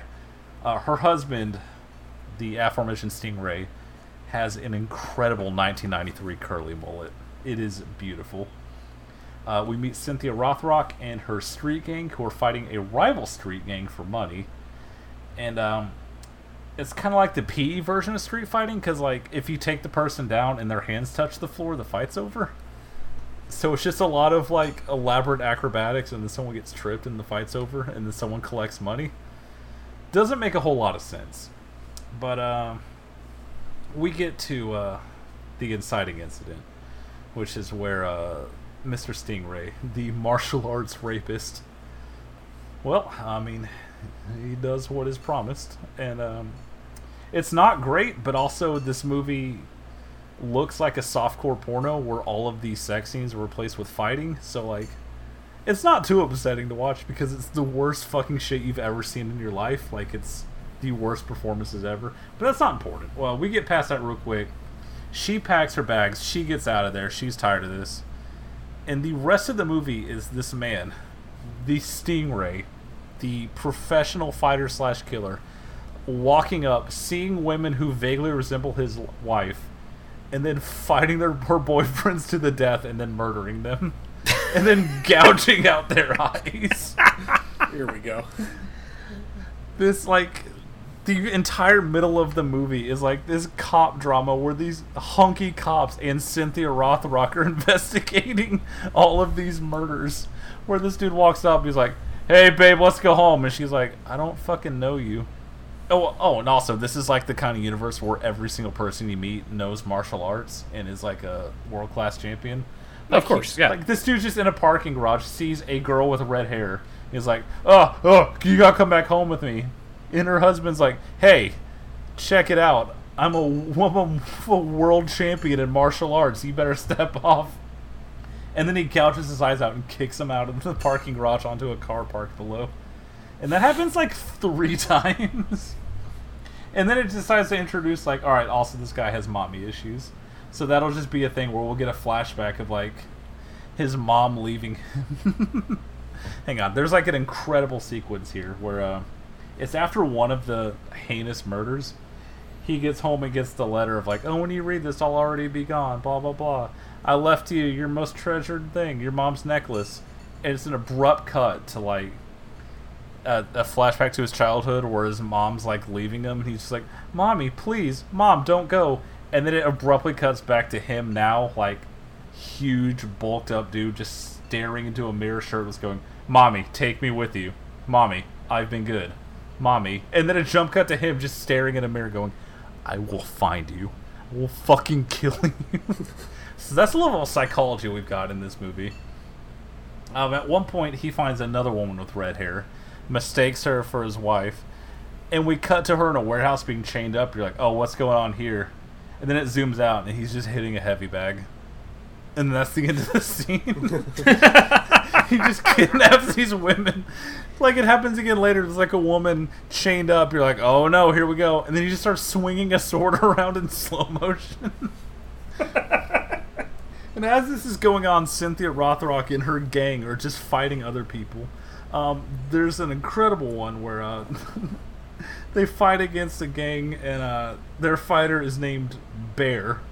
And it's just a dude who walks out in Zubas and, and football pads with a do-rag on. Oh my! And the goodness. dude, and they like start the fight, and the dude just takes a three-point stance and then charges at her. It is as good as it sounds, I promise you.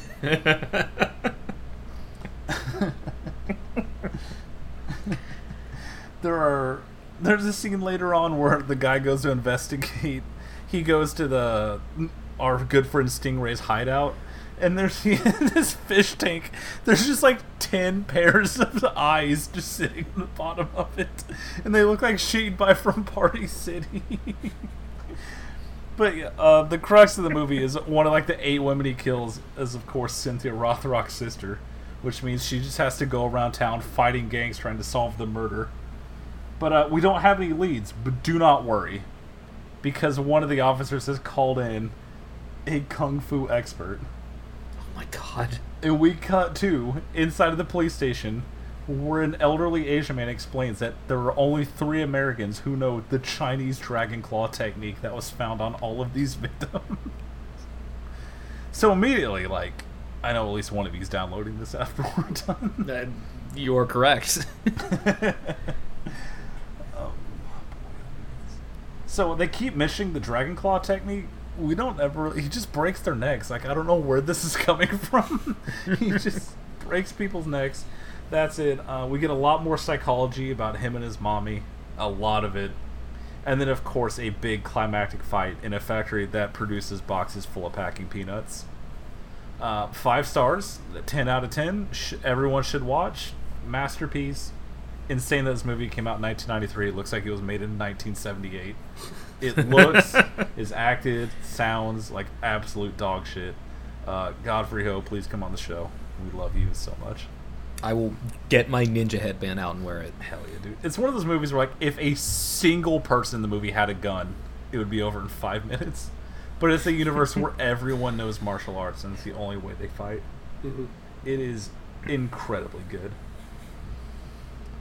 Alex, uh, last night you just told me to remember like what you did for me by making me not watch Silver Surfer. Yeah. Hey, did you know that That's My Boy is almost two hours long? Oh my god. Did you know that when you signed that to me, friend?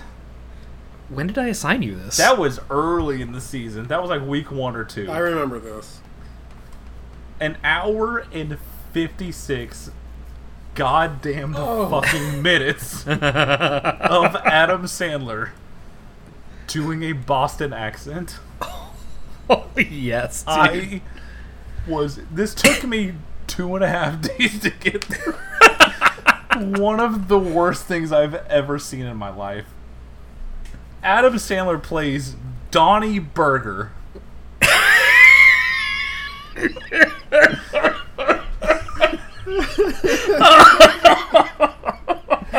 can't just say that. It's not fucking real. You just made that up.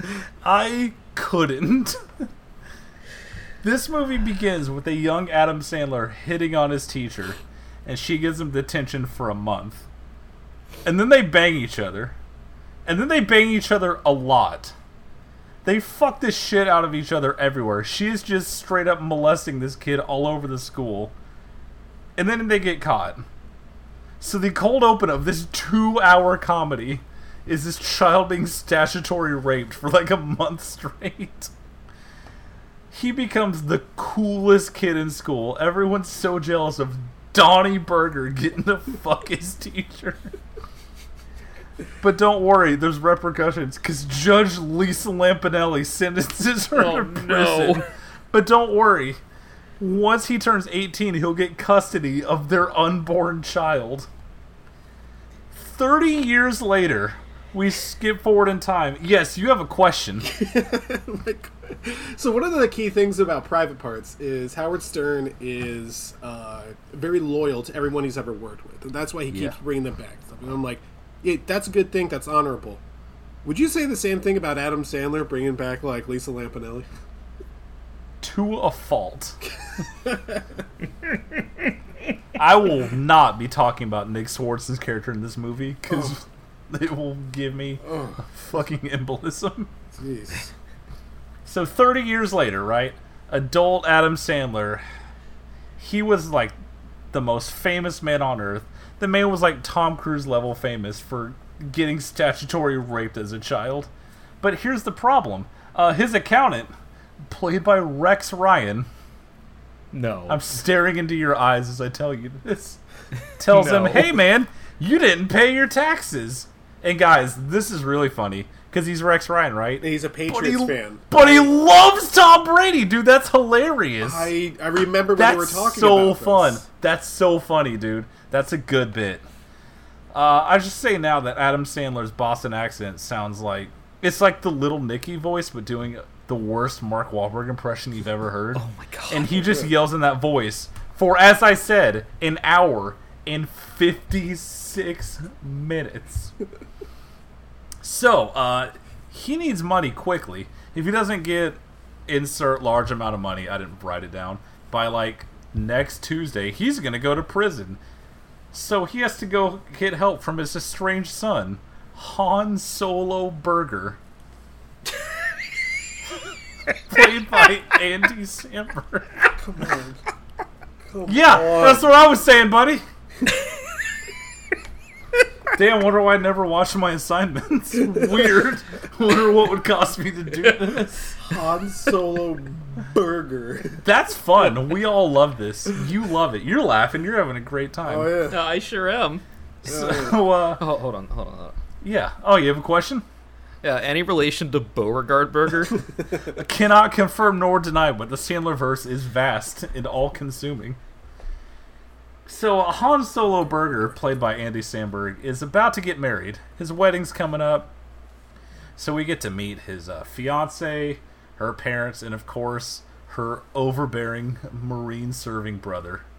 Put a pin in that for later. It becomes, uh, the next, I'd say, hour, hour and a half of the movie is Adam Sandler uh, rolling up to a scene and yelling in, like I said, the most obnoxious Little Nicky voice.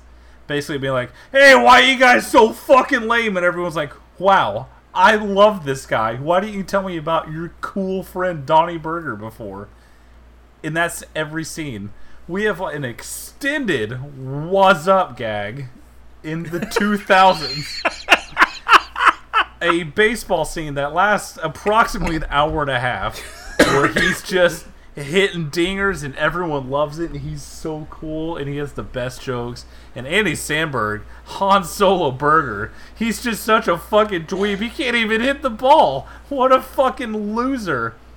Oh, we get the bachelor party where like, oh, one of his loser friends sets up a spa day and this scene lasts a about as long as the fucking Snyder Cut until he's finally like, hey, we should go to a fucking strip club. And that's another eight hours of just hooting and hollering around a strip club with Donnie Burger and the gang. And everyone loves him.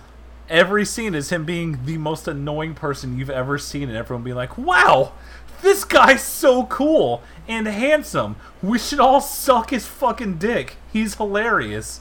And that just goes scene after scene after scene. Then Vanilla Ice shows up, and you're like, wow, that's fucking weird. I'm sure he won't show up three more times. And then he does, and he's in the movie a lot in the end of it. And there's just a lot of this and a lot of this. And he's the coolest, and we're all laughing. We all love this. It's so great. And we get near the end of the movie. Okay. It's all the chips are on the table. Yeah. We have found out that, oh, no, you're only back in my life because you need money. Uh... He's like, no, no, no. You don't understand, son. I love you. I'm going to make it right. I'm going to surprise your fiancé for reasons. His fiancé, who he doesn't trust because it's an Adam Sandler movie, so all women exist solely to bring the men down. Mm-hmm. and he sneaks into his fiance's hotel room, and wouldn't you know it, she's cheating on him. And we open that door, and she's fucking her brother. So this movie forces you to face, like, wait. So, like, molesting a child, that's pretty cool. But incest is where the line is drawn. And it forces you to have this conversation with yourself, is like, why is one okay but the other's not? Why is getting raped by your teacher for a month make you the coolest, like, the most famous man on the planet? Then the only way to accurately get across that the sister is evil is because she's fucking her brother. This movie makes you think. It sure does, for two hours, Chris. Two hours, but don't worry. This, all the secrets are on the table at the wedding. The wedding is called off, and Donnie Burger and Han Solo Burger are father and son. Everything's gonna work out. Fucking freeze frame. Some shitty eighties hair metal band plays. Everything's gonna be great. Thanks. Thank you. Anytime, buddy. So, so much. Are you just upset that I didn't assign a Boston movie to Chris? Yes. Also, I didn't know this was a Boston movie. Uh, same. I forgot about this, but I do remember, like, the whole, like, oh, Rex Ryan's playing a Patriots fan. I remember, like, other Patriots fans were, like, getting mad about it. And I was like, come on, guys. That sounds like something you guys would do. Like, I had four wins last season. What are you getting mad about? Like, imagine being in my shoes, and, like, the first fifteen minutes is just a child getting molested by their teacher and everyone high-fiving him. You get, like, the fucking Zoolander montage of him being the most popular person on Earth. And then Rex Ryan is on your screen. That was a lot to get through. I I have gone through a gauntlet. I hope the Manticore is happy with what I've been through. Now let's talk about Ghost Rider. Let's talk about Ghost Rider.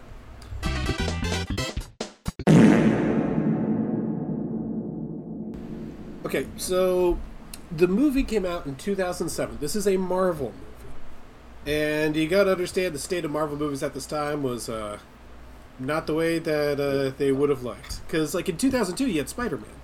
And then you got Spider-Man two, and, like, hey, everyone loves that. Then Spider-Man three came out, and people were like, oh, that's not very good.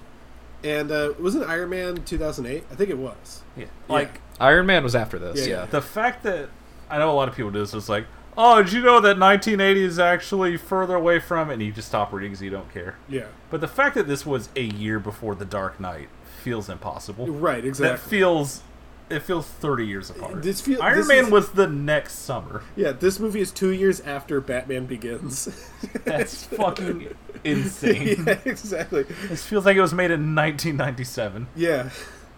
When did uh when did it fucking uh uh the other the director's other movie come out? When did uh Daredevil come out? What, Daredevil? Daredevil? Daredevil's before this. Oh three. It was oh three. oh three or oh four, one yeah, of those. Like that, yeah. Elektra had already come oh, out, and they're like, damn, Rex. man, oh. you're doing real good. Do you want to try this again?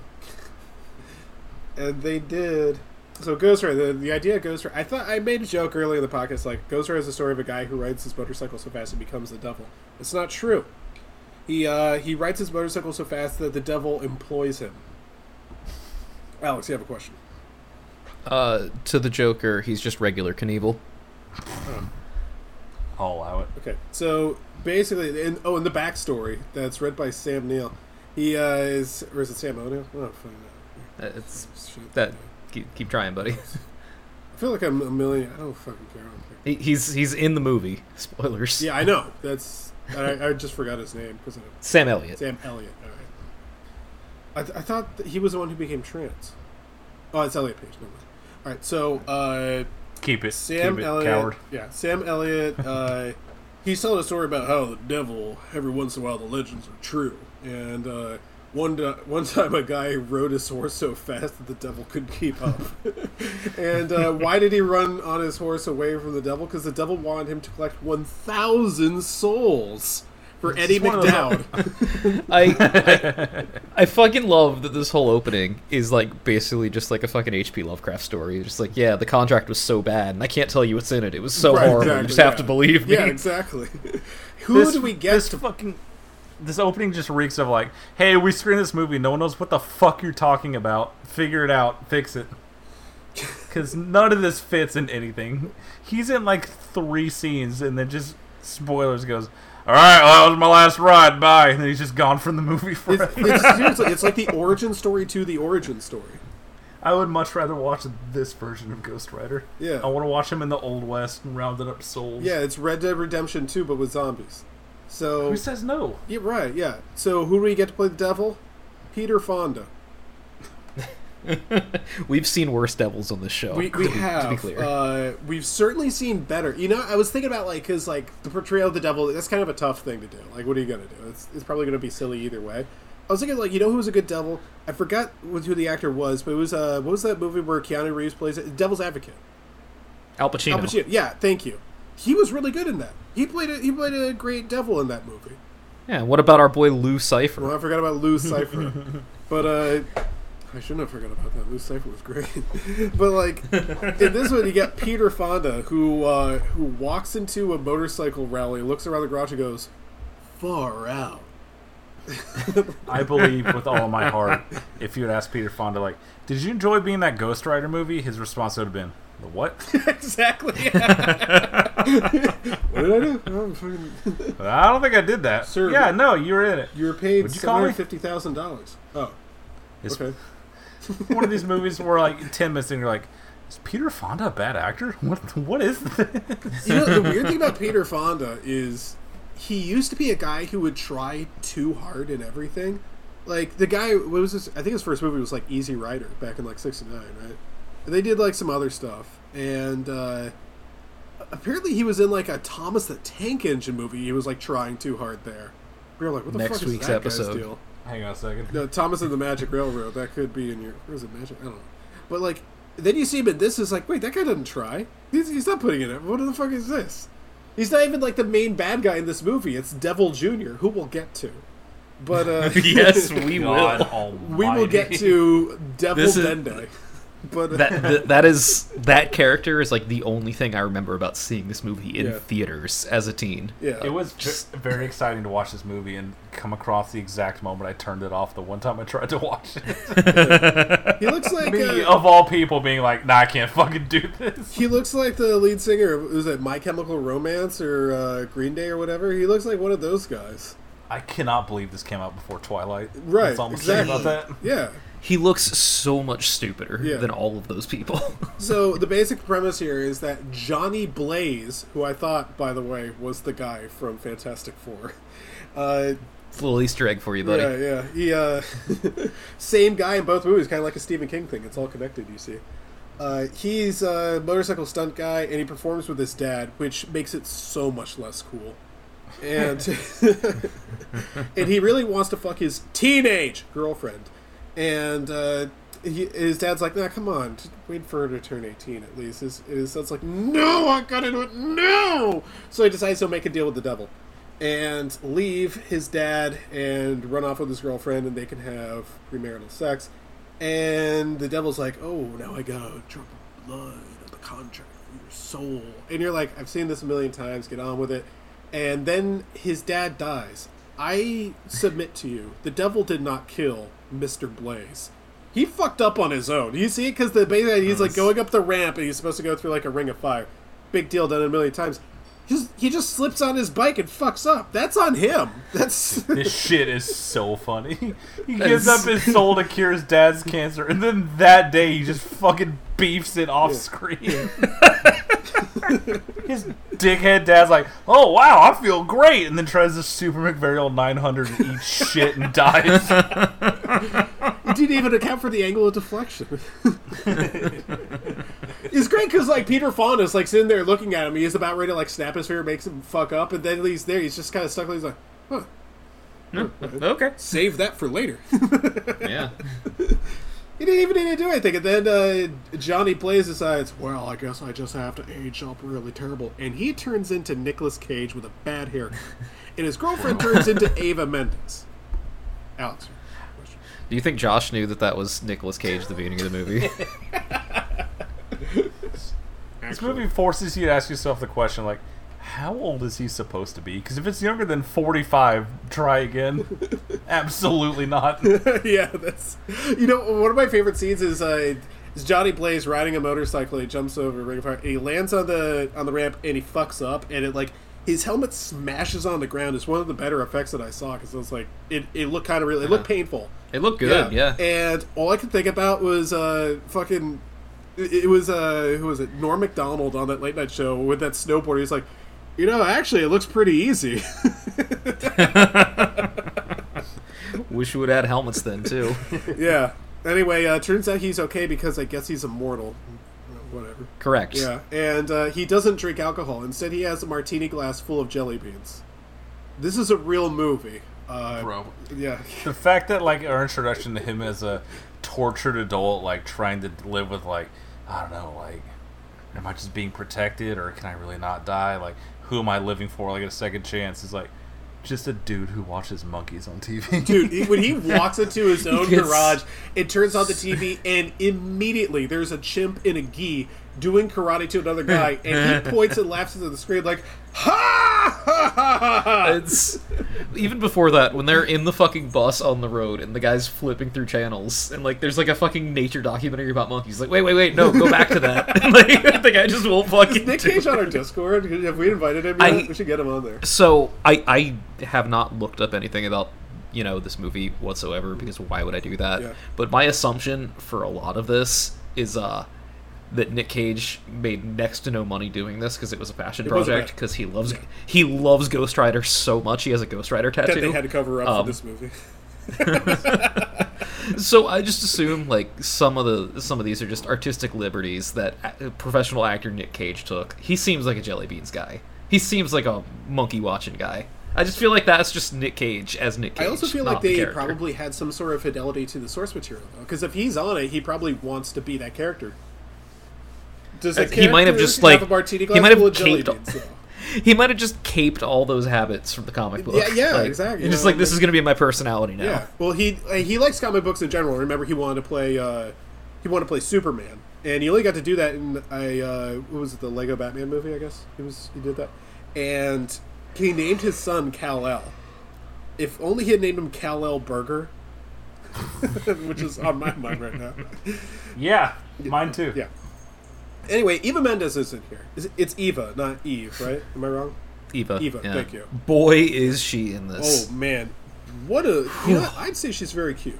You know, that's my opinion. I just think she's a treat. I, I'm going to be honest, when I was younger, I didn't really get the Eva Mendes thing. Because, mm-hmm. like, you know, there was a while that, yeah. you know, people just talked about her like she was the hottest person alive. And, like, going back and watching this again, it's like, oh, yeah, those people were right. Right, right, yeah, like, exactly. Those people were one hundred percent correct. Yeah, you look at her, like, you're dear just Lord. Like, wait, what the... Why didn't she become a big thing? And then you look at, like, the other movies that she was in, you're like, oh. it's, like, it's like, oh, yeah, she... Yeah, yeah. yeah like, her... What else has she been in? Like, Too Fast, Too Furious, and... Blank? Right, the other guys yeah. and oh, that's it. Yeah. See, after that's, three scenes of this movie, you're like, oh, that's why. Yeah, yeah, oh, that, yeah. yeah. See, it was interesting to me because I, I was reading the trivia. Apparently, she put on weight for this. I was like, what? Really? Ow. And apparently, Same. what it was is because she doesn't really look very much like the character from the comic books, uh, she wanted to get as voluptuous as the character is, which, unfortunately, when I read that, it just flashed me back to the opening credits of Mallrats.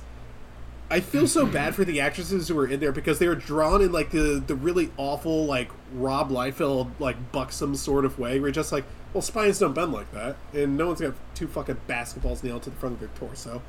And uh, I kind of felt bad that she was just, oh, I have to make my boobers bigger for all the comic book nerds out there. But uh, uh, I also feel terrible yeah. about that. But I, I'm also not... awful for all yeah, of us. Yeah, also, like, you know, what are you going to do? But yeah, she's very pretty, which led to the only part of the movie that I laughed out loud at, and I laughed really hard at this. There's the scene, so she ages up and she sees uh, Nick Cage again, and he actually, not only does he land the trick over several helicopters, he also drives really fast on the highway and be like, hey, go on a date with me, come on, stop! And he almost makes them crash on the highway. And you're like, come on, please, go to a fancy French restaurant with me in my leather jacket. And she's like, okay, don't be late. And if, it does like the same thing you've always seen. The girl gets stood up at the nice restaurant and she feels really sad, blah, blah, blah. She, she like, brings a waiter over and she's like, do I look pretty? It is like desperate. It, like it's Eva Mendes. You're like, of course. And the guy looks and goes, eh. And I, I fucking died at that part, dude. I was really hoping you were gonna say you laughed at the uh, the cow reacting to them kissing. Dude, I wrote that down though. By the way, Eva Mendes, Nick Cage kiss, and a cow moos. Can you imagine being in the theater and you hear a cow mooing after the kid? Uh, I'd be like actually, looking around I like, can, buddy. Yeah, Alex, can you imagine that? Were you in the theater? I've, I saw this in a oh theater, yeah. Goodness. Well, I, I, I mean, not I'm not saying time, that's like but, a bad thing. I mean, I fucking I saw oh, Daredevil yeah, I, in I was, the theater, so, you know. I was in fucking high school. Yeah, it was like, yeah, what are you going to do? See, yeah. Like the thing about this, I, mean, I would have, like, but I didn't have friends. So, like, Ghost Rider looks. Oh, buddy, I saw this with my mom and her boyfriend. Hell yeah, dude! Third wheel. Their choice, not mine. Down here. Excuse me. Wait. Mother, it's been an hour. Is he gonna turn into the fucking Ghost Rider yet? Mom, where are the Christian Judeo values? Okay, so so uh, here's the thing. Like, Ghost Rider looks like a, if I were to, I'm going to do it right now. Uh, if you just Google Ghost Rider and you go to images, it's a guy in a leather jacket with a flaming skull and a long chain. He rides a cool motorcycle and he kills bad guys. That sounds dope. I want to see that. It, it's like Spawn, right? But just like that, some things work better on the page, and they should not be converted to film. Because I don't well, care for... who makes this movie. It, it could be Brian Yuzna. It's not going to look good. So it's a movie about a man with a skeleton head on fire that uh, is the devil's bounty hunter. Yeah, but what if it's stopped dead for like forty-five minutes to be a love story where they just keep missing each other? Whoa, boy. Yeah, well, remember when we were kids? Oh, I still have that picture by my bed. It was like, where is the skull on fire part? I want to see that. I was promised fire whips, and I am furious. Yeah. Well, here's the thing. So, one of the things I like when movies do, and this movie actually does it and does it very well, is when the movie states its premise out loud and everyone hears just how ridiculous it is. And she's like, why'd you stand me up in the restaurant? It's like, okay, so I made a deal with the devil and my skull turns on fire and I'm his bounty hunter. There's like a, and she's going along and she's like, alright, and is there anything else here? And that's why you weren't at dinner with me, because you're the devil's bounty hunter and your skull lights on fire. You use chains. And that's also why I can't. Fellas, put this one in the notebook. Yeah. I, I like when that happens, and then she just drives away. I was actually... You know how you make it funnier? She goes like, okay, I can go with that. And the thing is, like, she plausibly could have, because she's the one who brings up fire and brim... Like, sulfur and brimstone at the crime scene. Which, by mm-hmm. the way, right off the bat, if I'm, like, the station manager that she's working for, I'm like, you're off the case. I mean, you don't fucking... uh, and she was also interviewing that fat girl who was just like, yeah, his skull was on fire. And then... Was that the fucking girl from Cats, Rebel Wilson? Was that Rebel Wilson? Oh, yeah. I knew it. I fucking knew it. Wait, is it actually? I'm ninety percent sure. I mean, it sounded like her, and it looked like her, and this it was unfunny. Movie came like out her. like twenty years ago, dude. Like, yeah, well, see, that's, a, that well, see, that's the thing. Is like, Rebel Wilson, she's uh, she's a little bit older than uh, I think a lot of people uh, know. I'll tell you exactly what happened. They filmed it in Australia, so she was just yeah. there. Oh, yeah. Okay. Well, yeah. That makes sense. I could, then. I could tell. You look for fat and untalented and unfunny. You look for uh, uh, Rebel Wilson. I'm available. Oh, they should have got the guy from uh, Day of the Beast and have his dad with the balls out. Not to uh, not to distract from our uh, Rebel Wilson hate hating, but uh. We gotta talk about the villain. Oh, yeah. We have Devil to. Junior We have Dende. To. Who we, the fuck is this? This... Billy Joe Armstrong. Uh, honestly, this is like a sub-sci-fi channel villain. Like, the way that this character is acted. Yeah. The way, like, the way... It, he just does, like, the Matt Smith face morph and Morbius, like, eighteen it's fucking so times good. In this movie. Like... If you put a gun to my head and ask me to get... Like, tell me what his name starts with. I've got nothing. Like, I think for it's you. Blackheart, isn't it? Was it? It's, I think it's. Those are yeah. two completely different answers. Um, I hope it's not Dark Boy, personally. Can we? Can can we? While while we're on the subject, can we? Can we also talk about his crew? Yeah, we got to talk about his crew of flunkies. What is, I, for real, Jesus! One Christ. Of those guys has I, the longest, stringiest hair. He looks like he looks like one of the guys from fucking uh, what was that metal band we watched a documentary of? Oh, Gwar. Yeah, he looks like a Gwar guy. Correct. One of these guys is just like a Rasta with pointy teeth. Yeah. One of them's like a bald guy who I guess has some superpower, and then the other guy's just really wet. Yeah. These are the most D-tier villains I've ever seen in my life. They are beyond worthless. But you know what the, that guy's power is? Devil Junior? His his superpower is he turns the mountains blue. That's how they introduce him. The guy's drinking at a biker bar from fucking Full Throttle. And the mountains start turning blue on his beer. He's just like, what's going on? I like my beer lukewarm. And the devil turns him cold. And uh, yeah, that's that's his that's power. That's him. That's his superpower. And uh, Ghost Rider man has to team up with Ghost Rider two to uh, to stop him. Sam Elliott is over there. It's the fucking mid credit scene of, of Sam Elliott just pounding down Eva Mendes. She takes out a, she turns out the picture of Nick Cage, brings up one of Sam Elliott and goes, no, you can even call me Ghost Rider. You don't even have to go through that awkward reintroduction. Johnny Blaze told me all about you guys. Once I got a beer festival. um, I'm so happy Chris understands these yeah, jokes no, finally. Yeah. So Devil Junior uh, says, Papa, he's coming after me! I, yeah. So, just just to, to clear something up for the listeners, who are probably very confused as to why Devil's Bounty Hunter is fighting the Devil's Son. Uh, the Devil's Son is more evil? Question mark? Well, he's, he's naughty. Um, he's not obeying Papa's orders. This would be like a bad uh, he, villain he went, for Galactus. He, he went to Earth. Cause, uh, and uh, you're not supposed to do that yeah. if you're related to the devil, yeah. I guess. I, th- I think one of the so guys anyway. says to Devil Junior, you will be fallen as well.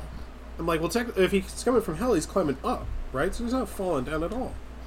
Um, I'm glad you brought up hell, because Parker and I need to uh, have a very specific conversation about Ghost Rider's power to make people see all the souls that they've hurt. What the oh, fuck? Yeah, that shit. And, the- and how much it resembles Kenny going to hell in South Park. Yeah, one hundred percent. I gotta play that song. Hell isn't good, hell isn't good, hell. That might actually be my favorite song from that movie. Like, this movie has it's really good. A gorillion problems, but the biggest one is like the big MacGuffin is this contract worth like a thousand souls, and once he gets it, he'll be all powerful and he'll be able to defeat his dad. But it's like, like I'm not a super religious person, but like Mephistopheles is a thing that's been around for like, forever, right? Yeah, I think so. That man doesn't have more than a thousand banked already. He's been around since like the dawn of time. Well, how many souls hey, has he gotten? Satan. It doesn't that... sound particularly difficult to collect the souls either.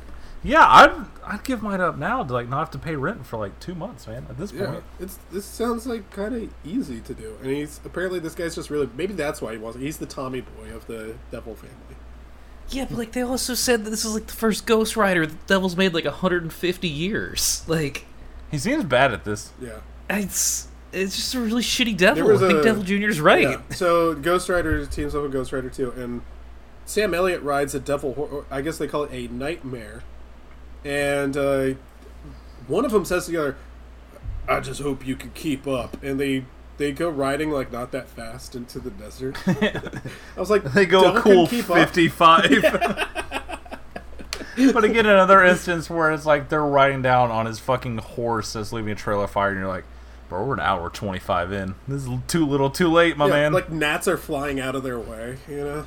Like, he does not turn into Ghost Rider. It's like minute fifty of this two-hour movie. Yeah. Which is... You get, like, a classic Nick Cage freakout. Which, uh, by the way, one of my favorite moments is where he makes silly faces in the mirror while somber music plays. My favorite bit of trivia Always is that he actually got shredded for that scene, and then no one believed it was real, so we just stopped doing it for movies.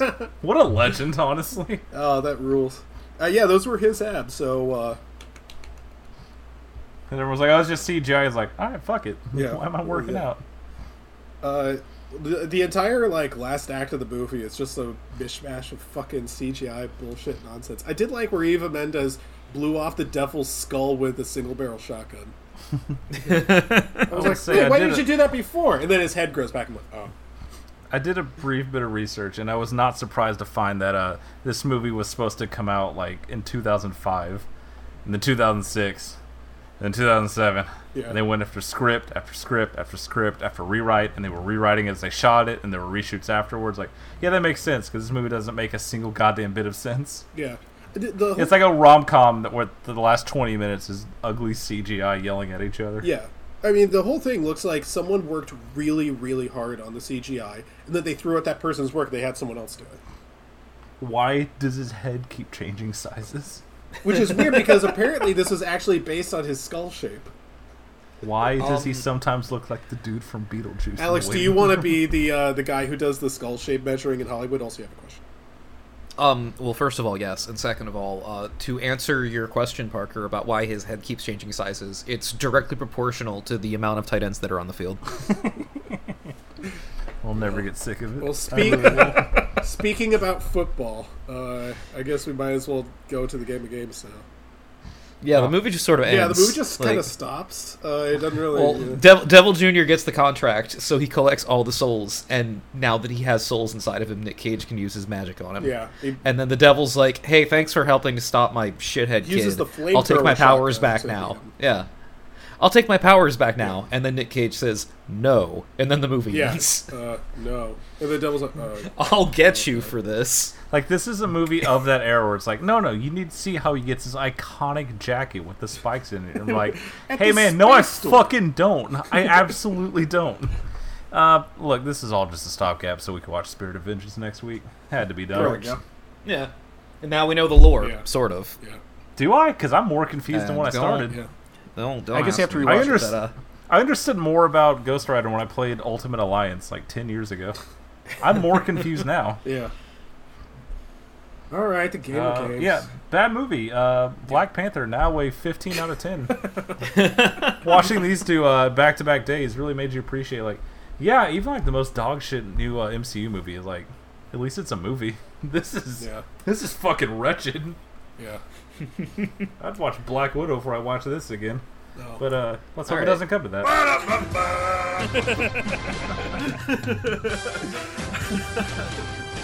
Three thirty in the fucking.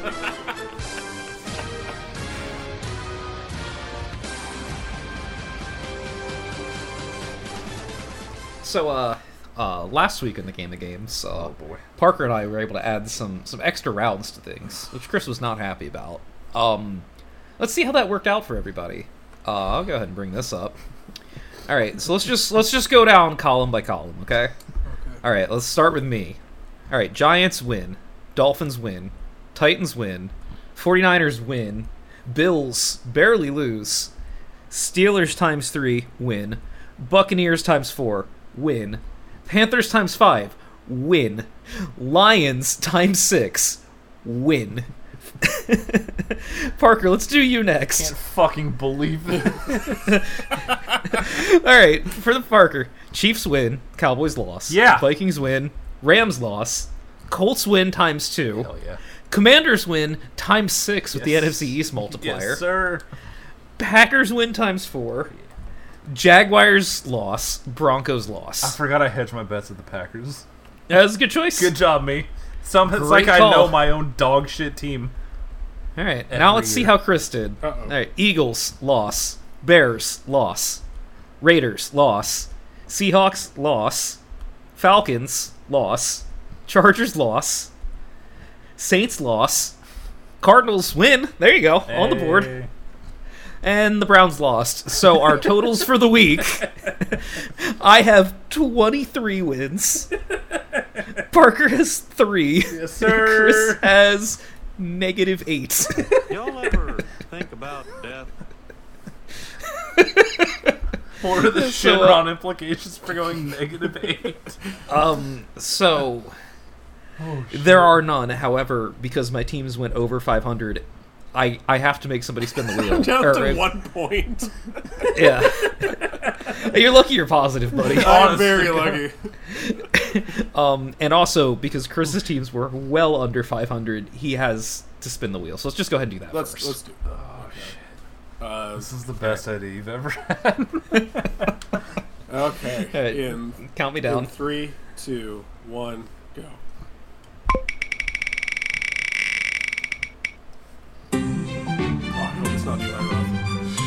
I really don't want that one. Oh, that was close. Hey, man, you want to watch Dogma? I, I don't have a choice. I already had another one. All right. So I guess so Chasing Amy will be in my home. Future. Snoochie Boochies indeed, dickhead. All right. Oh. I've got to make somebody spin, and in the essence of fairness, I'm going to make Parker spin the wheel for my eight in one week. Like, it's, it's, you know, go ahead and count me down. Oh, wait a second. Uh, in three, yeah. two, one, go. I don't know why I almost started counting. Oh, free space. Oh. Anything in French. Man. Oh, man. Lucky for Parker, man, that... can't be something from the list. God damn it. uh, Parker, I recommend... Uh, No, never mind. Wait, you're not I recommend you fuck your own face. It's fucked up because, like, Parker's never seen a movie in another language. Yeah, so like, he could just pick tough, a good movie. Yeah. Like, he could just watch Amelie or something. Yeah, um, wait, like, that'd actually be good. Uh, Forbidden Games from nineteen fifty-two, black and white. It's about kids. Oh, oh. oh French movie about kids. Yeah, I'm sure. yeah, I'm sure that's normal. It's um, actually one of my favorites. So. Uh, so Chris, exactly. I'm just gonna spare. I'm gonna spare you the indignity of asking if you have anything you want to assign. Thank to you for sparing me that indignity. Parker, you wanna you wanna spend some of these now, or you wanna wait? Oh boy, you know what? I'll wait. I'll see which Kevin Smith movie he picks. Cause that's gonna. Right. Why would I burn one if he's gonna watch it himself? Yeah. You know. Yeah. All right. Well, I uh, I am going to use uh, some of my wins here. Ten of them, exa- to be exact, to make you two play a game. Oh, I hate games. All right. Um, so I've got three movies here with a theme. Okay. And uh, you guys, you guys are going to cooperate. You're both.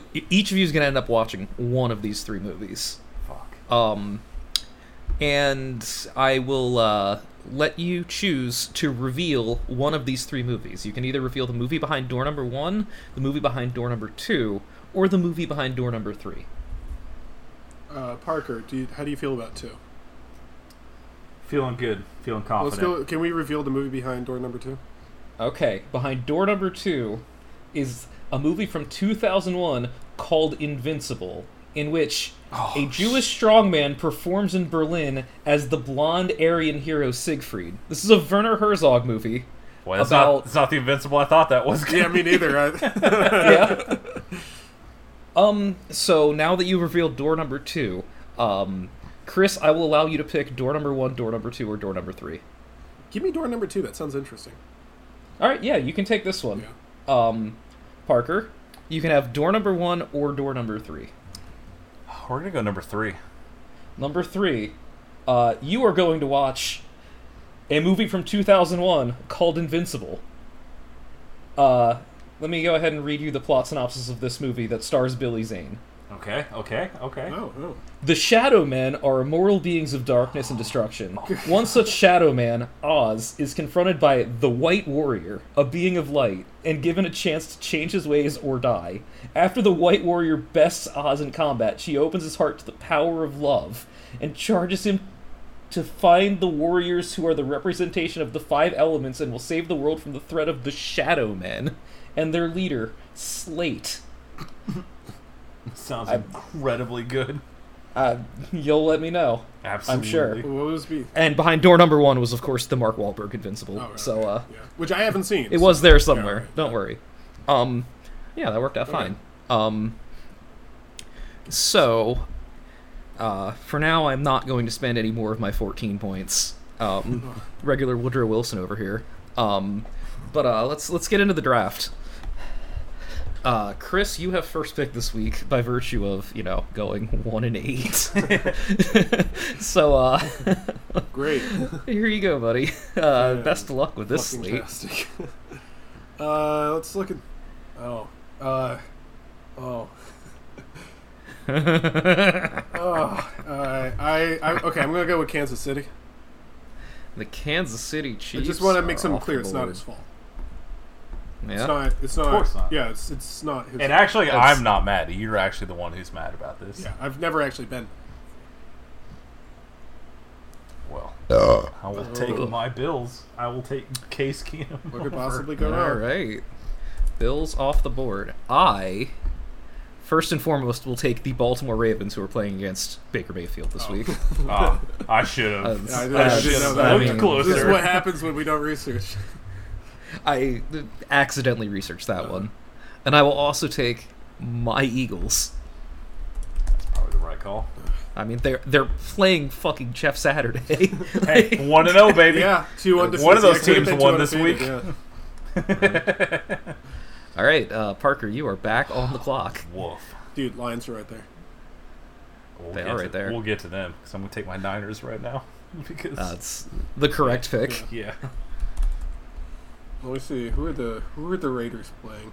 I'm going to take... The Raiders are playing Russell Wilson, dude. Oh, I was I was all set to be like, oh, they're a weak team. I was like, oh, maybe, maybe take well, a I mean, safer you know... pick. Uh, uh, good luck with that. Yeah, I know. There's not a whole lot of it. Yeah. I'm going to go with uh, Minnesota. All right, the Vikings. Correct. Yeah. Um, funny note on that game. Oh, the Cowboys no. are somehow favored. How in the fuck? Dude, I don't know. Yeah, Minnesota won't run the ball, so yeah. it'll be fine. Yeah, they, they don't have like a good running back. Oh, I got Not even in the top fifty. Uh, uh, um, give me San Francisco. Already gone, buddy. Oh, oh shit, sorry. I'm sorry. I, I didn't mean that. Uh, fucking. Uh, it's not that I wasn't yeah, listening exactly. or anything. Uh, I am going to take. Oh boy, these are some bad games. I'll take. Uh, I'll take the Giants. They're at home. Yeah, it's I, the biggest team in the N F L. Yeah, well, off the board. Parker, what do you got first, I'm buddy? Trying, man. I'm trying, man. I know, I know.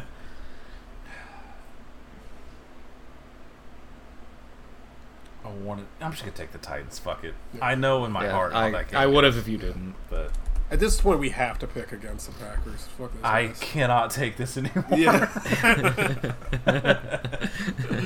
All right. Well, I'm gonna start this off by taking the New England Patriots. That's a good pick. Yeah. I wanted to yeah, they're, Jets, they're not. But, yeah. They, God, they're gonna break Zach Wilson in half. I can't yeah, believe it. The Patriots are a bad team, but also like we I, saw what yeah, happened last time. So, are, yeah, and uh, I will also take the Bengals. I was thinking about that. I was I was thinking like That's, either side. I don't know, um, but also I like I don't trust I, Pittsburgh's quarterbacks. I Kenny Pickett's really bad. Yeah, he's dog shit. He's really bad, dude.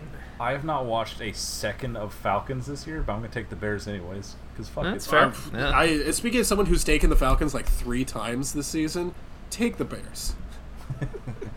The Falcons are like five and five, dude. They've been pretty yeah, good. Yeah, they've dude. also fucked me in the ass. I'm gonna take. Uh, I'm gonna take Denver. All right, the Broncos, yeah. and one more for double points. Yeah. Uh, can you go back to it real quick? Yeah, uh, yeah. yeah. I want to take San Francisco again, even though it's bad. Oh boy, this is. Oh. Is it time to try to pick this Washington at Houston game? Dude? I'm staring at it. I am going to take Washington. My hell yeah, my heinies.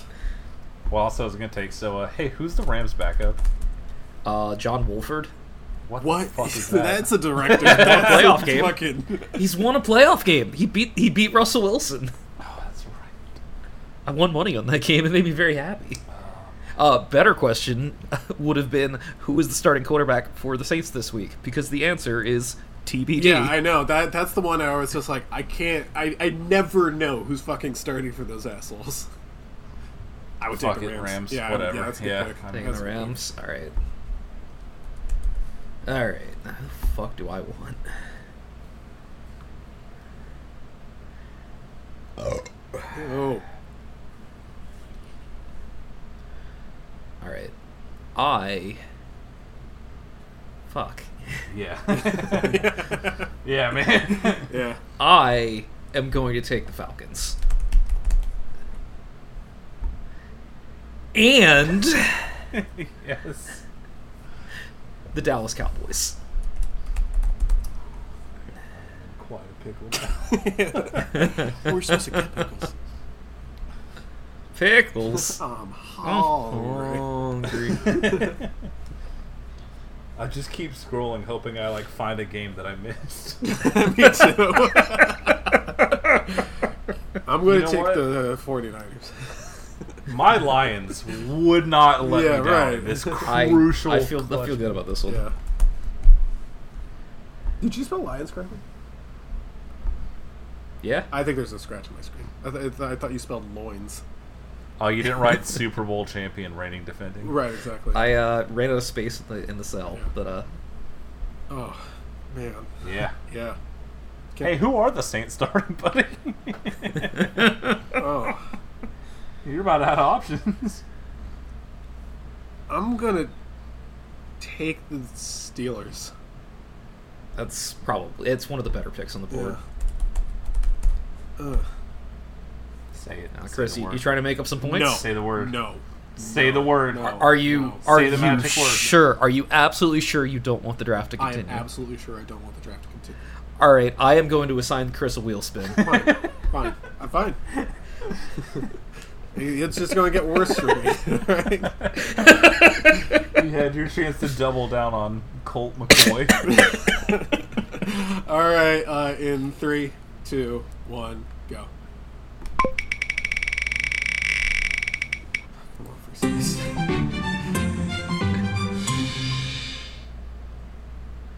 I'm actually running movie out of movie musical. musicals. I, I have that one already assigned to me. And there's a lot. There, there dude, are a lot, worry. but I, I was looking through some of them, and after a bit, even I was like, that doesn't count, you know? Like, a movie had, like, two songs in it. I was like, that, that's not uh, it's, yeah, it's yeah, but the action. thing is, like, I know some good yeah. ones, so I think I, I got a couple in the, in the holster. All right. Now, Chris, are you really sure you don't want the draft to continue? I am really sure I don't want the draft to continue. Are you absolutely positive you don't want the draft to continue? I am absolutely positive I don't want the draft to continue. All right, I'm going to save the rest of these. Oh, man, door number B was like really, really wrong. Oh, COVID coming back on you. Should have got vaccinated. Uh-huh. All right. Uh, uh, way ahead of you, buddy. All right. Tune in next week for Spirit of Vengeance. Oh, yeah, I love cinema so fucking much. Yeah, cinema is very Bon. I'm gonna look at my favorite French movies because I got a couple here. I mean, there's good ones that I wanted to watch, but also They're probably on I'm the trying list. to I'm trying to have a funny segment here. Oh, you could watch uh, Cuties. Is that French? Yeah, it's French. I just, I would assume it was, because, you know. Yeah, I mean, look at it. It'd be weird if it wasn't. Well, weirder. You can also watch a movie that takes place in New Orleans, because we can't understand those people anyway. Oh, so, yeah. Like, they might as well Damn, I've already seen yeah. Portia Call New Orleans. Was, yeah, Fuck. there you go, yeah. Like, I want to see Portrait of a Lady on Fire, but also, yeah, oh. I'm, I'm trying to have a funny segment here. Yeah. We'll do some research. I would say, like, the ones that I, I really like, obviously, Amélie is fucking fantastic. Have you seen that? No. Oh. The movie's like, really, really good. Like, the best yeah. French movie. Uh, I I do like Forbidden Games. That sounds bad. It's about kids. It Tell me about it. Yeah, it's, uh, it's, it's, so it takes place in World War Two, and uh, I think a, a, a girl gets, like, orphaned because her parents get, like, blown up, and uh, she goes to live with this kid on a farm, and, uh, he sort of helps her get over her trauma. And it's, like, really well written, really, really well acted, and it's not funny. Uh, if you want to do... Actually, wait. Here's one. Maybe he could do this one. Uh, it, it would be good content, and you would hate it, I think. Uh, so, what apparently one of the influences for Mister Bean was uh, that fucking... Uh, I'm out. Immediately I'm out. Was it was a fucking... Uh, that, that stupid shit that I hated? Um... The, uh... Oh, Monsieur Hulot, uh, the Hulot movies. Those movies fucking blow, dude. I can't stand those. Uh, a lot oh, of. I'm gonna search French language comedy. Hang on. I have fun. Diabolical. I'm looking at some of these. Hey, oh, Jean-Luc Godard can suck my dick, actually. So I'm good with any of that. Man, I, I am reading some things about this movie that Parker has to watch. Um, that I did not realize when I found this. Uh, co-produced by Mel Gibson and Jet Li. What? Man! Oh. Um, the the prison break guy is in this. Hey Parker, do you want to like do like a little trade? Nope. I trade for one the, of your... Uh, the yeah, get up the second time. The second billed actor is playing a character named Michael Fu. That's my favorite kind of combat. I've seen most of them. Uh, most mine is Eddie Gordo, but you know. Lifted the skin wouldn't go. Oh man. Hey Parker, a lot of these movies aren't very good. You don't say. Yeah. Oh. The only ones that I had any interest in were on the list. Oh wait, therefore. Wait, actually, you want to see like a good one, one you'd actually fucking love. Uh, did you ever see Le Samurai? No. Oh, you. Dude, what's that mean in English? Like, I'm sure I would love Amelie, Emily, however you fucking say it, but like, yeah. Again, I'm trying to. I'm here for the memes. No, Le, Le Samurai, you you would actually like love. You that's like right up your alley. Uh, I like Napoleon, but that's like eight hours. Oh, right. Okay, that's not happening. Oh, look, there's a French uh, animated movie. That's probably good. Oh my god, it would be, it would be so fucking funny if for the, the French movie Space you watch Napoleon Dynamite. I'm gonna be honest, I considered it. It's, it's in the back of my head. Wait, uh, but I actually, feel the retribution will be painful. This sounds this sounds uh, weird, but like the one that I posted in the the spoiler channel, uh, Les Tontons Flingueurs. Apparently, it has like really. That's like actually funny, and they use really funny sound effects for the when they're shooting guns. And I, I laughed at that video, so could be for you. I'll figure something out. Yeah, I, I'm gonna be honest. Most of these movies aren't very good. It, it would also be a really funny bit if you watched like the French dub of Armageddon or something. It doesn't say I can't do that. It just has to be in French. That you is suffer true. Through a regular movie if you want. I wonder what the French dub of Godzilla sounds like. Hello. Oh man, this is already good. It's a real shame you already watched that Marcel Marceau movie. Yeah. Yeah. Real shame. One of my friends made me watch that. Oh wait, the artist is French? That shouldn't count. Uh, no, that's that's yeah, Les Artistes, dude. No, this is The Artist. twenty eleven counts. It's it's on the. This is chuckle fuck. You can't possibly. You can't just do that. Oh wait, I heard City of Lost Children is good. I haven't seen it though. I want to see it. Well, maybe you should have got the space yeah. then. Well, maybe I'll just fucking watch it anyway. Maybe you can uh, maybe you can barter the French movie for a movie musical or a Kevin Smith See, movie. I, I, if I give him one of mine, I'm going to have to get like two of his. I've seen too many Kevin Smith movies. I yeah. refuse to watch whatever the fuck Yoga Hosers is. Right, exactly. Has Has anybody watched that movie where Kevin James plays Sean Payton yet? Is it out yet? Is that out? I think that came out like a year ago. Trade. I propose a trade. I think that came out. Well, now I don't have to watch Chasing Amy. Um, Which is actually probably fine. No, son. You get would, would it would it count if I if I rewatched Mallrats with the commentary? What if I watch Mallrats in French? How do you say snoochie boochies in French? Les snoochie boochies. Les silencio bob. Snoochie boochies is probably French for something. In that in that case, the fifteen-year-old sleeping with thirteen to thirty-year-olds is probably, like, normal over there. They're like, yeah, what's the joke? Yeah, I was going to say, that's it's just... As long like, as it's a hitman, it's yeah. cool. He gets raped in prison, and everyone's just like, oh, may we? Yeah. We applauded for hon, hon, hon. It really is an interesting background, no? He's only smells.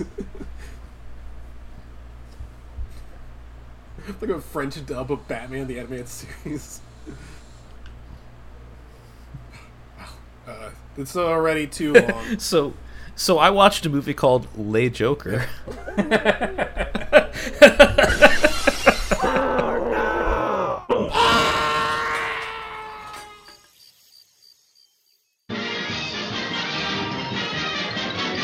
And that's the tea, sis.